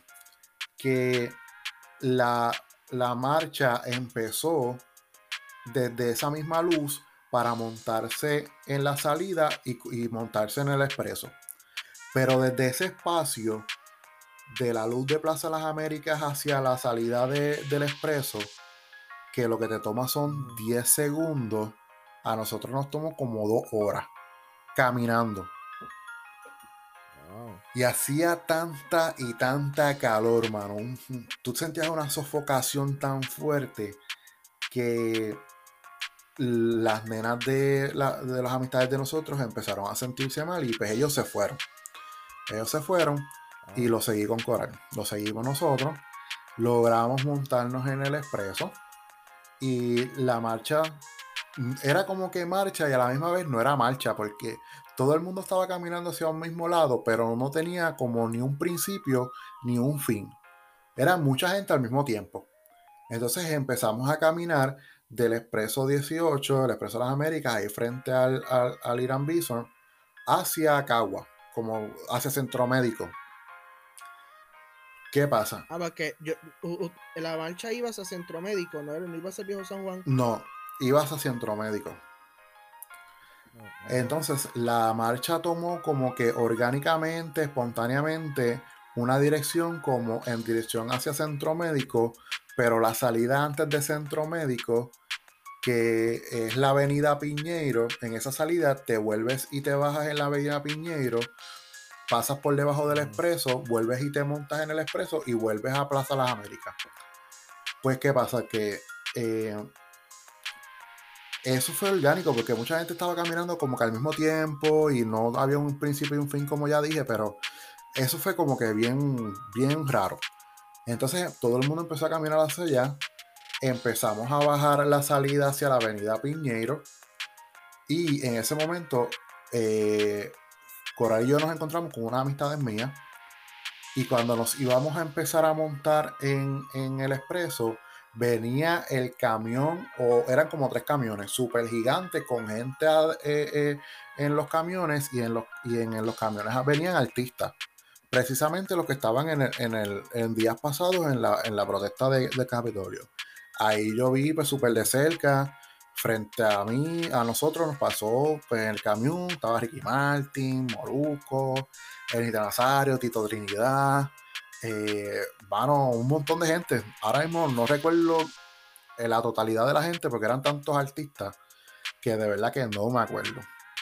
¿Qué pasa? Pues todo el mundo empezó a darle paso a esos camiones y ellos se volvieron a montar en el expreso. Y pues Coral y yo empezamos a caminar hacia el expreso. Empieza a nublarse empieza a nublarse. Ya era como la una, una y media.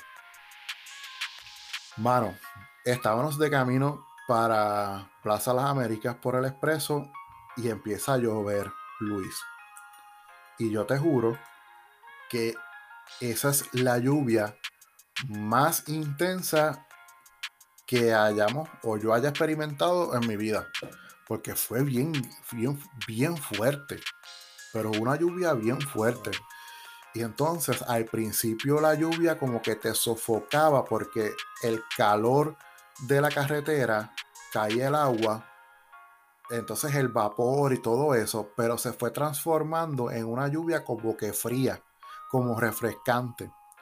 Entonces la lluvia era tan y tan y tan fuerte que, o sea, todo el mundo se mojó, eh, los bultos estaban eh, mojados, nosotros llevamos este... Eh, eh, sombrillas, pero las sombrillas no sirvieron para nada. O sea, literalmente no sirvieron para nada.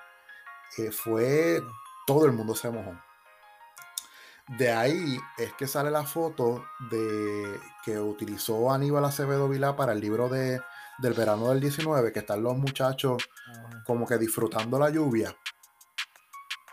Pues ese momento fue también como que único porque la lluvia fue como que un bálsamo y la gente como que empezó a disfrutar la lluvia y se formó como un ambiente de alegría y camaradería y como que estamos todos aquí y eso era como que lo que se sentía, mano, era como que entonces la, había muchas guaguas de sonido, todas las guaguas de sonido empezaron a poner música como que de plena y música patriótica. Eh, mano, música que la gente como que la bailaba y como que se sentía como que un ambiente, como que un ambiente, pues ese era el ambiente que se sentía, mano. ¿Qué pasa? Que estaba lloviendo tanto y tanto, la lluvia no paraba, era tan fuerte, las gotas eran súper gruesas, era como que una lluvia como que única. Eh, le dije a Coral, Coral, vámonos, esto está fuerte, ya la, gente había empezado, a, la cantidad de personas había empezado a bajar y caminamos desde el expreso hacia donde teníamos el carro en el parking. Estábamos todos mojados, mano, el carro por dentro quedó súper empapado. Recuerdo que nos sentamos así todos mojados en el carro y empezamos a comer porque no habíamos comido eh, desde por la mañana y ya eran como las 3 de la tarde. Eran como de las 3 de la tarde, 4 por ahí. Y entonces este, yo le dije a Coral, Coral, vámonos, esto no va a escampar. Y ya se estaba escuchando por la radio o por, la, los push notifications que ay, ¿cómo se llama este de las motoras? Este, Ray Charlie, se estaba organizando en alguna parte de San Juan para empezar a arrancar para el viejo San Juan. Entonces, pues yo le dije a Corre, Corre, vámonos. Y logramos salir. Y algo que nos percatamos al salir del expreso, al salir hacia el expreso, es que habían camioneros en la marcha que paralizaron el expreso. Así que para lograr salir de, San Juan como tal nos tomó como dos horas. Porque la gente, había muchos camiones, estaban paralizando ciertas áreas. Y nada, llegamos a Ponce y ese mismo día hubo otro revolú allá en, en el viejo San Juan. Y nada, no volvimos a ninguna protesta hasta el 24 de julio, que pues ahí fue que todo el mundo estaba en la expectativa y el resto de, los eventos del verano del 19 pues lo vimos en, por televisión, así como, como el resto de todo el mundo, la gran mayoría de la población. Celebraron con, con petarlo, con petarlo y estrellitas. bueno, pues eso es básicamente en síntesis fue la experiencia de nosotros. Pero, pero, no contaste cuando pejeaste ni nada de eso. No, porque el perreíto fue el mismo 24 de julio. combativo, combativo. ¿Tú no pejeaste combativo? No, no, no pejeé, no pejeé. Ay, Dios. Mis habilidades. Será, será parte. Mis habilidades de pejear pasaron hace mucho, ya las jodillas no dan para eso. Yo pensaba que iba a contar esa hora y ahora voy a contar cuando estuve ahí pejeando. Pejeo combativo. No, pero. De spray. No, no, no. Pero no fui a esa. eso. Tú sabes que para. Yo no estaba en Puerto Rico para el verano del 19. No. Este. No, yo estaba en Virginia. Contrario a lo que la gente. Contrario a lo que la gente dice yo no estaba buscándole ninguna casa a Ricardo Rosselló en Virginia ni nada de eso. Pero estabas con el papá. Siempre... porque no, estaba de visita, pues siempre me dicen, ¿qué hacías? Buscando una casa a Ricardo Rosselló para que se mudara. La casa que tiene ahora que, que, que es un jebulú porque lo eligieron de delegado. Yo, no, nada que ver, yo no estaba buscando ninguna casa. Este, yo por si no estaba en Puerto Rico. Yo estaba en Virginia. Y luego de Virginia iba a pasar los últimos, después fui a Atlanta y después los últimos días los iba a pasar en, en Orlando visitando familiares y encontrándome con otros familiares también. En Orlando sí yo vi protestas, varios puertorriqueños, no puedo decir que eran pocos, bastantes puertorriqueños, se iban a las esquinas de las avenidas con banderas de Puerto Rico a protestar y a gritar Ricky renuncia. Este, y, y pasaba bastante, ocurrió bastante los los vi como unas cuatro veces mientras estaba pasando por Orlando. Los de la protesta de Ricky renuncia. En Virginia, obviamente, yo no vi nada, ni en Georgia tampoco, ni en Atlanta. Eso sí, yo al principio como que no caía en cuenta, porque yo ve, yo vi lo del chat, yo dije, ah, este está bien fuerte, yo creo que a Ricardo Rosselló, el PNP, le va a tirar un candidato a las primarias. Yo no pensé en nada de renunciar. Yo dije, va a tener un candidato a las primarias o, o va a desistir de correr para la reelección y se acabó. Porque yo pues estaba allá, ya me ponía a ver noticias de noche. Cuando antes de dormir me ponía, porque claro, parte del viaje es desconectarse un poco. Y pero entonces cuando veía que todo se intensificaba y se intensificaba, pues entonces estaba más pendiente de las noticias, aunque estaba viajando, que estaba en carro larga hora, yendo de estado a estado, estaba más pendiente a las noticias. Cuando llegó Orlando, rápido ya había protestas de puertorriqueños aquí y allá. Y entonces, cuando, cuando Ricky renunció, yo no estaba en Puerto Rico tampoco, yo estaba allá. Eh, cuando yo me fui, Ricky era gobernador y cuando regresé ya había renunciado. y, entonces que, que, también yo estaba allá cuando renunció. Y yo me recuerdo que yo estaba porque él renunció por la noche. Y yo estaba en el hotel este, haciendo un último arreglo porque al otro día no sé para dónde iba, iba a pasear en algún lugar en Orlando, pero no iba. Y entonces, nada, todos mirando así, como consternados, qué estaba pasando, porque los videos se veían fuertes. Y dijeron que habían que cejar del aeropuerto, y en dos o tres días más yo volaba para acá. En fin, pues esa protesta la pasé allá. Y esta es historia. Ricky después fue elegido delegado de la estadidad. Lo llevaron a corte. El PNP lo defendió hasta el New, porque hay que hablar claro, eso fue el PNP. El que movió todos los recursos para defender a Ricardo Rosello. Para que saliera electo como delegado. Para que se defendiera su elección de delegado de la estadidad. Y pues esto es un nuevo, una nueva etapa, sin duda alguna, una nueva etapa de la lucha de Ricardo Rosselló por la estadidad. Ya no es de la gobernación, ahora es de delegado. Ahora el tiempo dirá, el tiempo dirá si Ricardo Rosselló hizo más por la estadidad como delegado que como gobernador. Ahora el tiempo nos va a decir y nos va a contestar esa pregunta. Y al final del día, ¿qué le vino mejor a la estadidad? Si Ricardo Rosselló fuera gobernador o Ricardo Rosselló fuera delegado. Porque no se puede decir que, que, que Ricardo, que la estadidad le conviene que Ricardo Rosselló no esté porque está ahí. Ahora hay que preguntarnos cómo, cómo fue mejor para la estadidad y para el movimiento estadista. Que se quedara de gobernador o que, se, o que fuera delegado. Y como dije, el tiempo dirá si José yo hizo más por la estadidad como delegado o como gobernador. Si Ricardo Rosselló hizo más por la estadidad como delegado, entonces el verano del 19 le vino bien a la estadidad.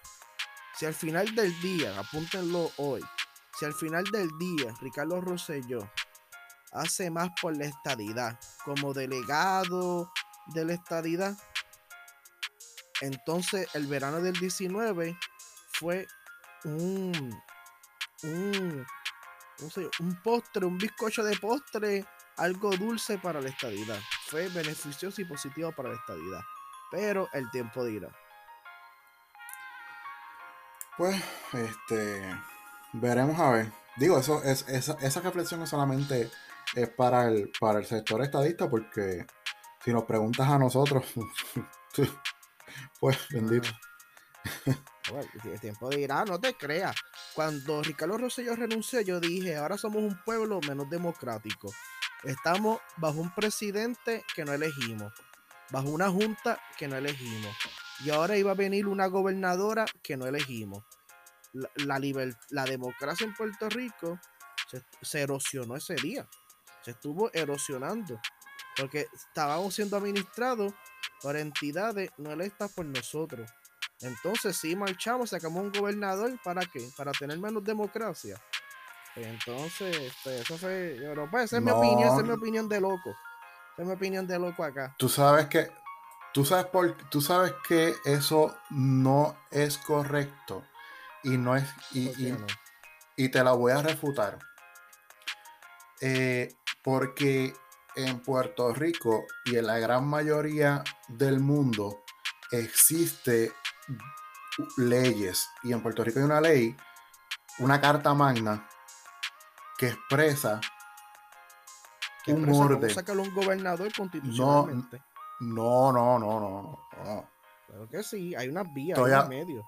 Sí, pero me, me refiero a, al orden sucesoral. ¿Ok?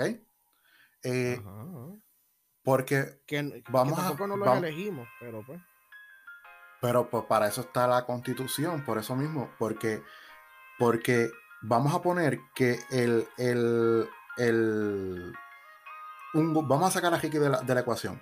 Que, que, un gobernador... que interrumpa, que Eduardo Batia dijo que después del evento del verano del 19 se necesita que el pueblo elija al secretario de Estado. Porque el secretario de Estado demostró que es una figura importante en la línea de sucesión si Eduardo Batea dijo eso, entonces pues, le da peso en mi argumento. Porque estuvimos con personas que no elegimos como pueblo. Y ante esa erosión de la democracia, de estar con personas y con entidades que no elegimos como pueblo, ¿cómo responde Eduardo Batia? A que el próximo secretario de Estado en un futuro sea electo por el pueblo. Ajá, di, tu punto. Yo estoy de acuerdo con, contigo. Y es más, yo enmendaría, para empezar hay que enmendar la constitución. Lleva demasiado tiempo sin enmendarse. Segundo, que hay que darle más poder al secretario de Estado. Es más, yo cambiaría la, posición de secretario de Estado por un vicegobernador. O al menos un puesto eh, eh, electivo. es un puesto electivo. la función de él, Un puesto electivo que tenga eh, más funciones y se le delegue más funciones. Ahora, vamos a sacar a Ricardo Rosselló de la ecuación. Vamos a poner que un gobernador X o gobernadora muere. Si muere, la Carta Magna, que fue, eh, por decirlo así, con el visto bueno de las personas, porque fue a una votación en el 1952, digo antes, este, expresa una orden de sucesión en caso de una, que, un gobernador tenga, deje sus funciones. Si, una, si un gobernador muere, menciona que la próxima persona en sucesión es el secretario de Estado, ¿cierto? Ahora, la... no sé cómo explicarlo, pero el que un gobernador no muera no quiere decir que el secretario de Estado no haya estado ahí democráticamente, porque la democracia, entre comillas, lo ha puesto ahí. Y digo entre comillas no porque no haya sido, no haya sido elegido por el pueblo, sino porque ya previamente una carta magna que rige las leyes y funciones de la sociedad, en este caso puertorriqueña, expresa ese orden. O sea que seguimos teniendo un orden. Ahora, aquí nadie, nadie. al final del día, al final del día, este, el secretario de Estado es por el, es por no por elección del gobernador, bueno, pero es por, bueno, sí, es por, porque el gobernador lo quiere, no es porque la gente lo quiere. La gente votó por el gobernador, ok, eso sí. Sí, pues, el, pero pues, al final del día, el secretario de Estado es porque, eh, porque de los pantalones del gobernador, no es porque la gente lo quiera, ni nada de eso, porque si no, todo el mundo hubiese votado por Larry Hammer, si tuviera el poder para hacerlo, pero no lo tienen. Y Larissa Hammer fue ahora mismo secretario de Estado, pero no lo es. Pero por eso es que el gobernador, el secretario de Estado ahora mismo está por el gobernador. ¿Y quién pone el gobernador en, su posición? El pueblo. Por ende, se entiende que el aval, que el pueblo, el gobernador tiene el aval del pueblo para hacer la política pública y los nombramientos que tiene. Ahora. Ah, pues entonces, ah, pues entonces pues, pues, tiene el aval para hacer todo lo que él entienda que sea correcto para buscar la estadía, ¿verdad? En, bueno. Aquí, hacerla acá. Pues sí, si me dejo llevar por tu, por tu argumento, pues entonces todo es justificable para la estadía. Todo es justificable. En términos, en términos legales, es una política pública. Eso, por lo menos, yo no lo he negado. Que esté bien, que, que, que esté bien o mal, eso ya depende del criterio de cada persona o que sea políticamente correcto o algo. O sea, eso ya eh, entra a otras dimensiones. Pero, es que también el, se supone que el, que el, secretario de Estado no, es, no está para hacer las funciones que el pueblo le delegó a la figura de la, del gobernador. Eh, es un mero sustituto que hace las funciones de secretaría del Estado de, ¿verdad? de ser un secretario o secretaria, ¿verdad? Quien sea del Estado. Pero no es lo que el pueblo quiso, decidió. El pueblo le da al gobernador el consentimiento de que elija un buen secretario o secretaria y en cuatro años te pasaremos factura. Si tú este, designaste a una persona correcta para ser secretario o secretaria de Estado. Eso se le delega, porque nuestra democracia pues, es representativa, no es una democracia directa, pero ni tampoco una democracia popular. Pero, pero yo entiendo que ese día, pues, este, nos volvimos menos democráticos, más entidades. Mira, mira que yo siento un peso en mi alma que el, que, que el presidente yo no lo elijo y que la junta esa yo no la elegí y que ese congreso que tiene el poder de Puerto Rico yo no lo elegí y que por encima se implanta un gobernador que, o gobernadora que no elegimos. Y la gente aplaude eso. Eso me recuerda a la escena de Padme de Star Wars, cuando dice, así es que muere la libertad y la democracia, con aplausos y, y víveres y, gritería. En, el episodio 3, cuando Palpatine convierte la república en, en imperio, que de hecho la galaxia perdió más democracia, algo así hicimos nosotros. También perdimos más democracia ese día, nos pegamos un tiro al pie. Más democracia eh. perdimos. Entonces, el un presidente, un congreso, una junta de supervisión fiscal y ahora un gobernador, la gobernadora también. Ay, mira, no, esto es más que esquina más que hacemos eso. Es más, aquí nada más le damos la bienvenida a Estados Unidos para que nos invada. También. más también. Yo no sé, este pueblo se contradice. estoy de acuerdo contigo en lo de la constitución. Por eso es que te digo que hay cosas que se supone que hayamos aprendido y le haya, de cierta manera empezamos a encaminar que no lo hemos hecho. Y la constitución es uno de esos aspectos. Qué bueno que lo dice. O sea, eh, es un aspecto específico, un ejemplo que debimos haber considerado hace tiempo, desde el verano del 19 para acá.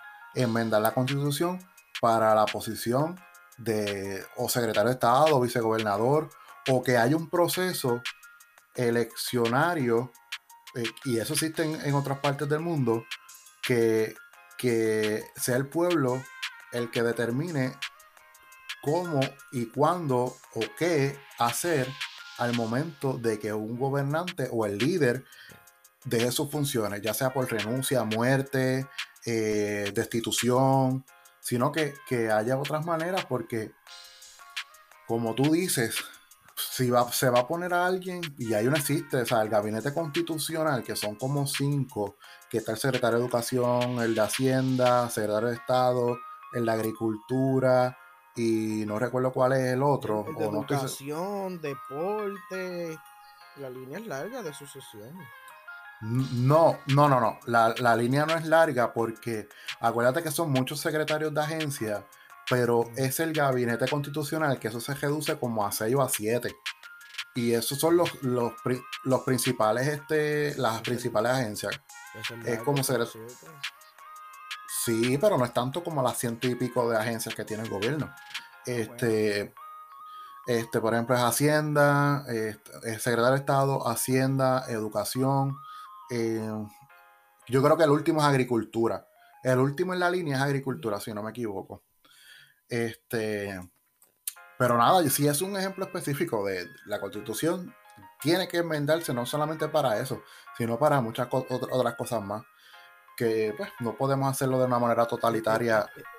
Ese discurso, ese, Batia, fíjate, ese, tú vas por la misma línea de Batia. Por eso me, te digo que me preocupo no te hagas popular mañana y, te, y empezar a decir habla pueblo, habla como Batia. Pero, esa, pero escucha el discurso de él, un discurso corto, es como de una hora y diez minutos. El discurso que él dio como orador principal, la, la ponencia, él dio como orador principal en, en, en la Fundación Luis Muñoz Marín, celebrando el natalicio de Luis Muñoz Rivera. Escúchalo, busca la página de Luis Muñoz Marín. Si tienes break mañana de escucharlo, escúchalo, te va a encantar porque él dice unos puntos bien importantes este, algunos puntos que conviene políticamente un sector, sí, conviene o no conviene un político, otro político sector, ok, pero son puntos de convergencia en la democracia que deberían por lo menos escucharse y analizarle, como por ejemplo lo, lo de la segunda vuelta, él habla de eso, elegir el secretario de Estado, separar la elección de los legisladores de la de la gobernación, que sean días distintos, que los legisladores municipales representen los barrios, no una plancha del alcalde, que es lo que yo siempre he dicho, que de eso, de hecho, eso yo lo hablé una vez con el alcalde Astal de Ponce y Luis Pavón, si la legislatura municipal representaba los barrios de Ponce. Y muchas cosas más, Eduardo Batia propuso ideas bien interesantes. Debería escucharlo y a los pocos escucho también.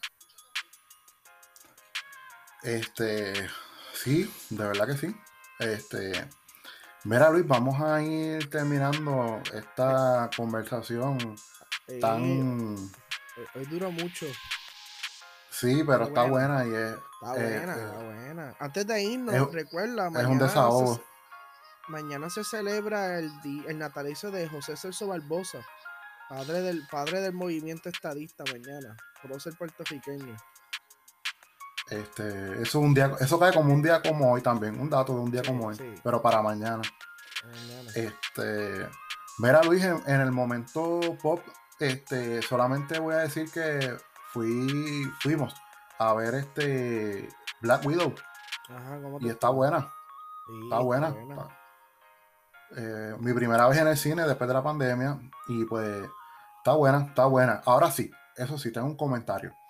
Creo que esa historia de Black Widow está buenísima la película, pero pudieron haberla eh, puesto la película de la historia de Black Widow como para la segunda fase de eh, Marvel, de las películas.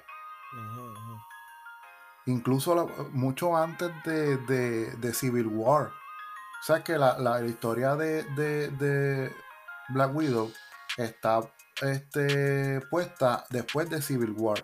Pero yo la hubiera puesto hasta antes. Es más, mira, Los Guardianes de la Galaxia, la segunda parte, que está buenísima, es una buena película, es una de mis favoritas, pero no cuenta nada en la historia sucesor lineal del universo de Marvel. Pudieron haber puesto la segunda parte de Guardianes de la Galaxia para estas próximas fases y haber puesto la historia de Black Widow. ¿Tú no crees? Sí, sí, se pudo haber hecho. Pues eso es lo que yo pienso. Y tú, tú dices ponerla para para una, para una segunda fase.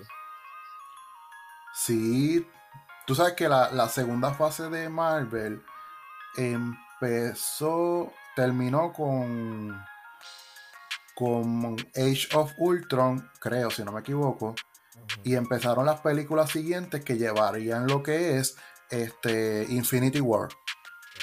Todas esas películas que están entre medio, ahí pudieran haber puesto la película de Black Widow para contar la historia de ella. Sí, verdad, verdad.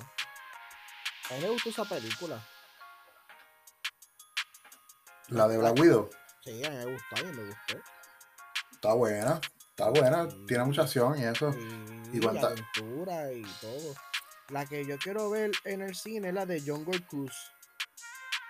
ah, la de la joga. Sí, con Dwayne Johnson y Emily Blunt.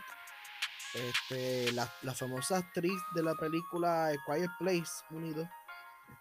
Ajá. Este, sí, va, va a salir ahora Jungle Cruise y, ¿verdad? Digan lo que digan, yo soy un fanático de World Disney World y soy un fanático de, los parques y me gusta mucho Magic Kingdom. Desde chiquito siempre me llevaban para allá, ¿sabes? Que hoy en día siempre critican la gente que viaja para ir para Disney, pero eh, a mí me gusta mucho Disney. Y entonces yo siempre me montaba en el ride de Jungle Cruise y que ahora lo hagan en película.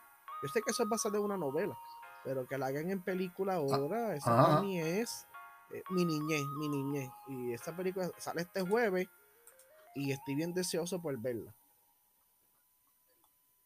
Ok, ok. Yo creo que voy el jueves mismo, voy a verla. Ok. Pues ese es mi momento pop de, la película que fui a verla. y el mío es ese, el de Jungle Cruz. También. Ah, que, que va a salir.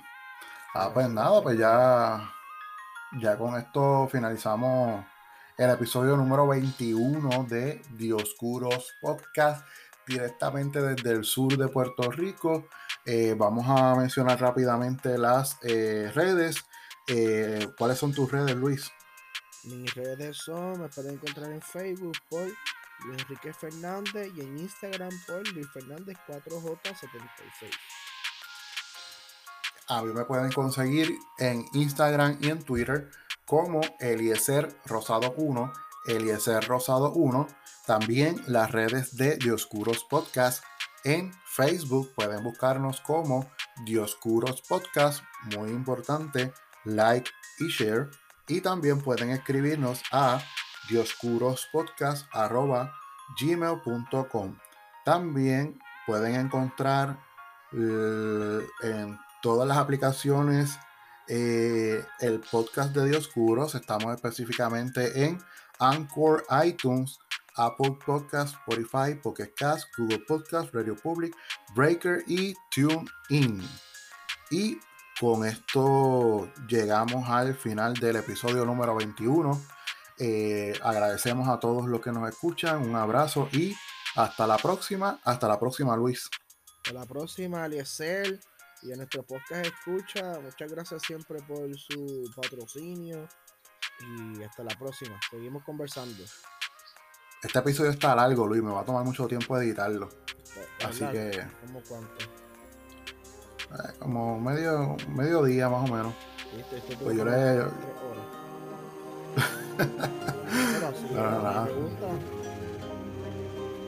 Pero va para adelante. Así que hasta la próxima, gente. Bye.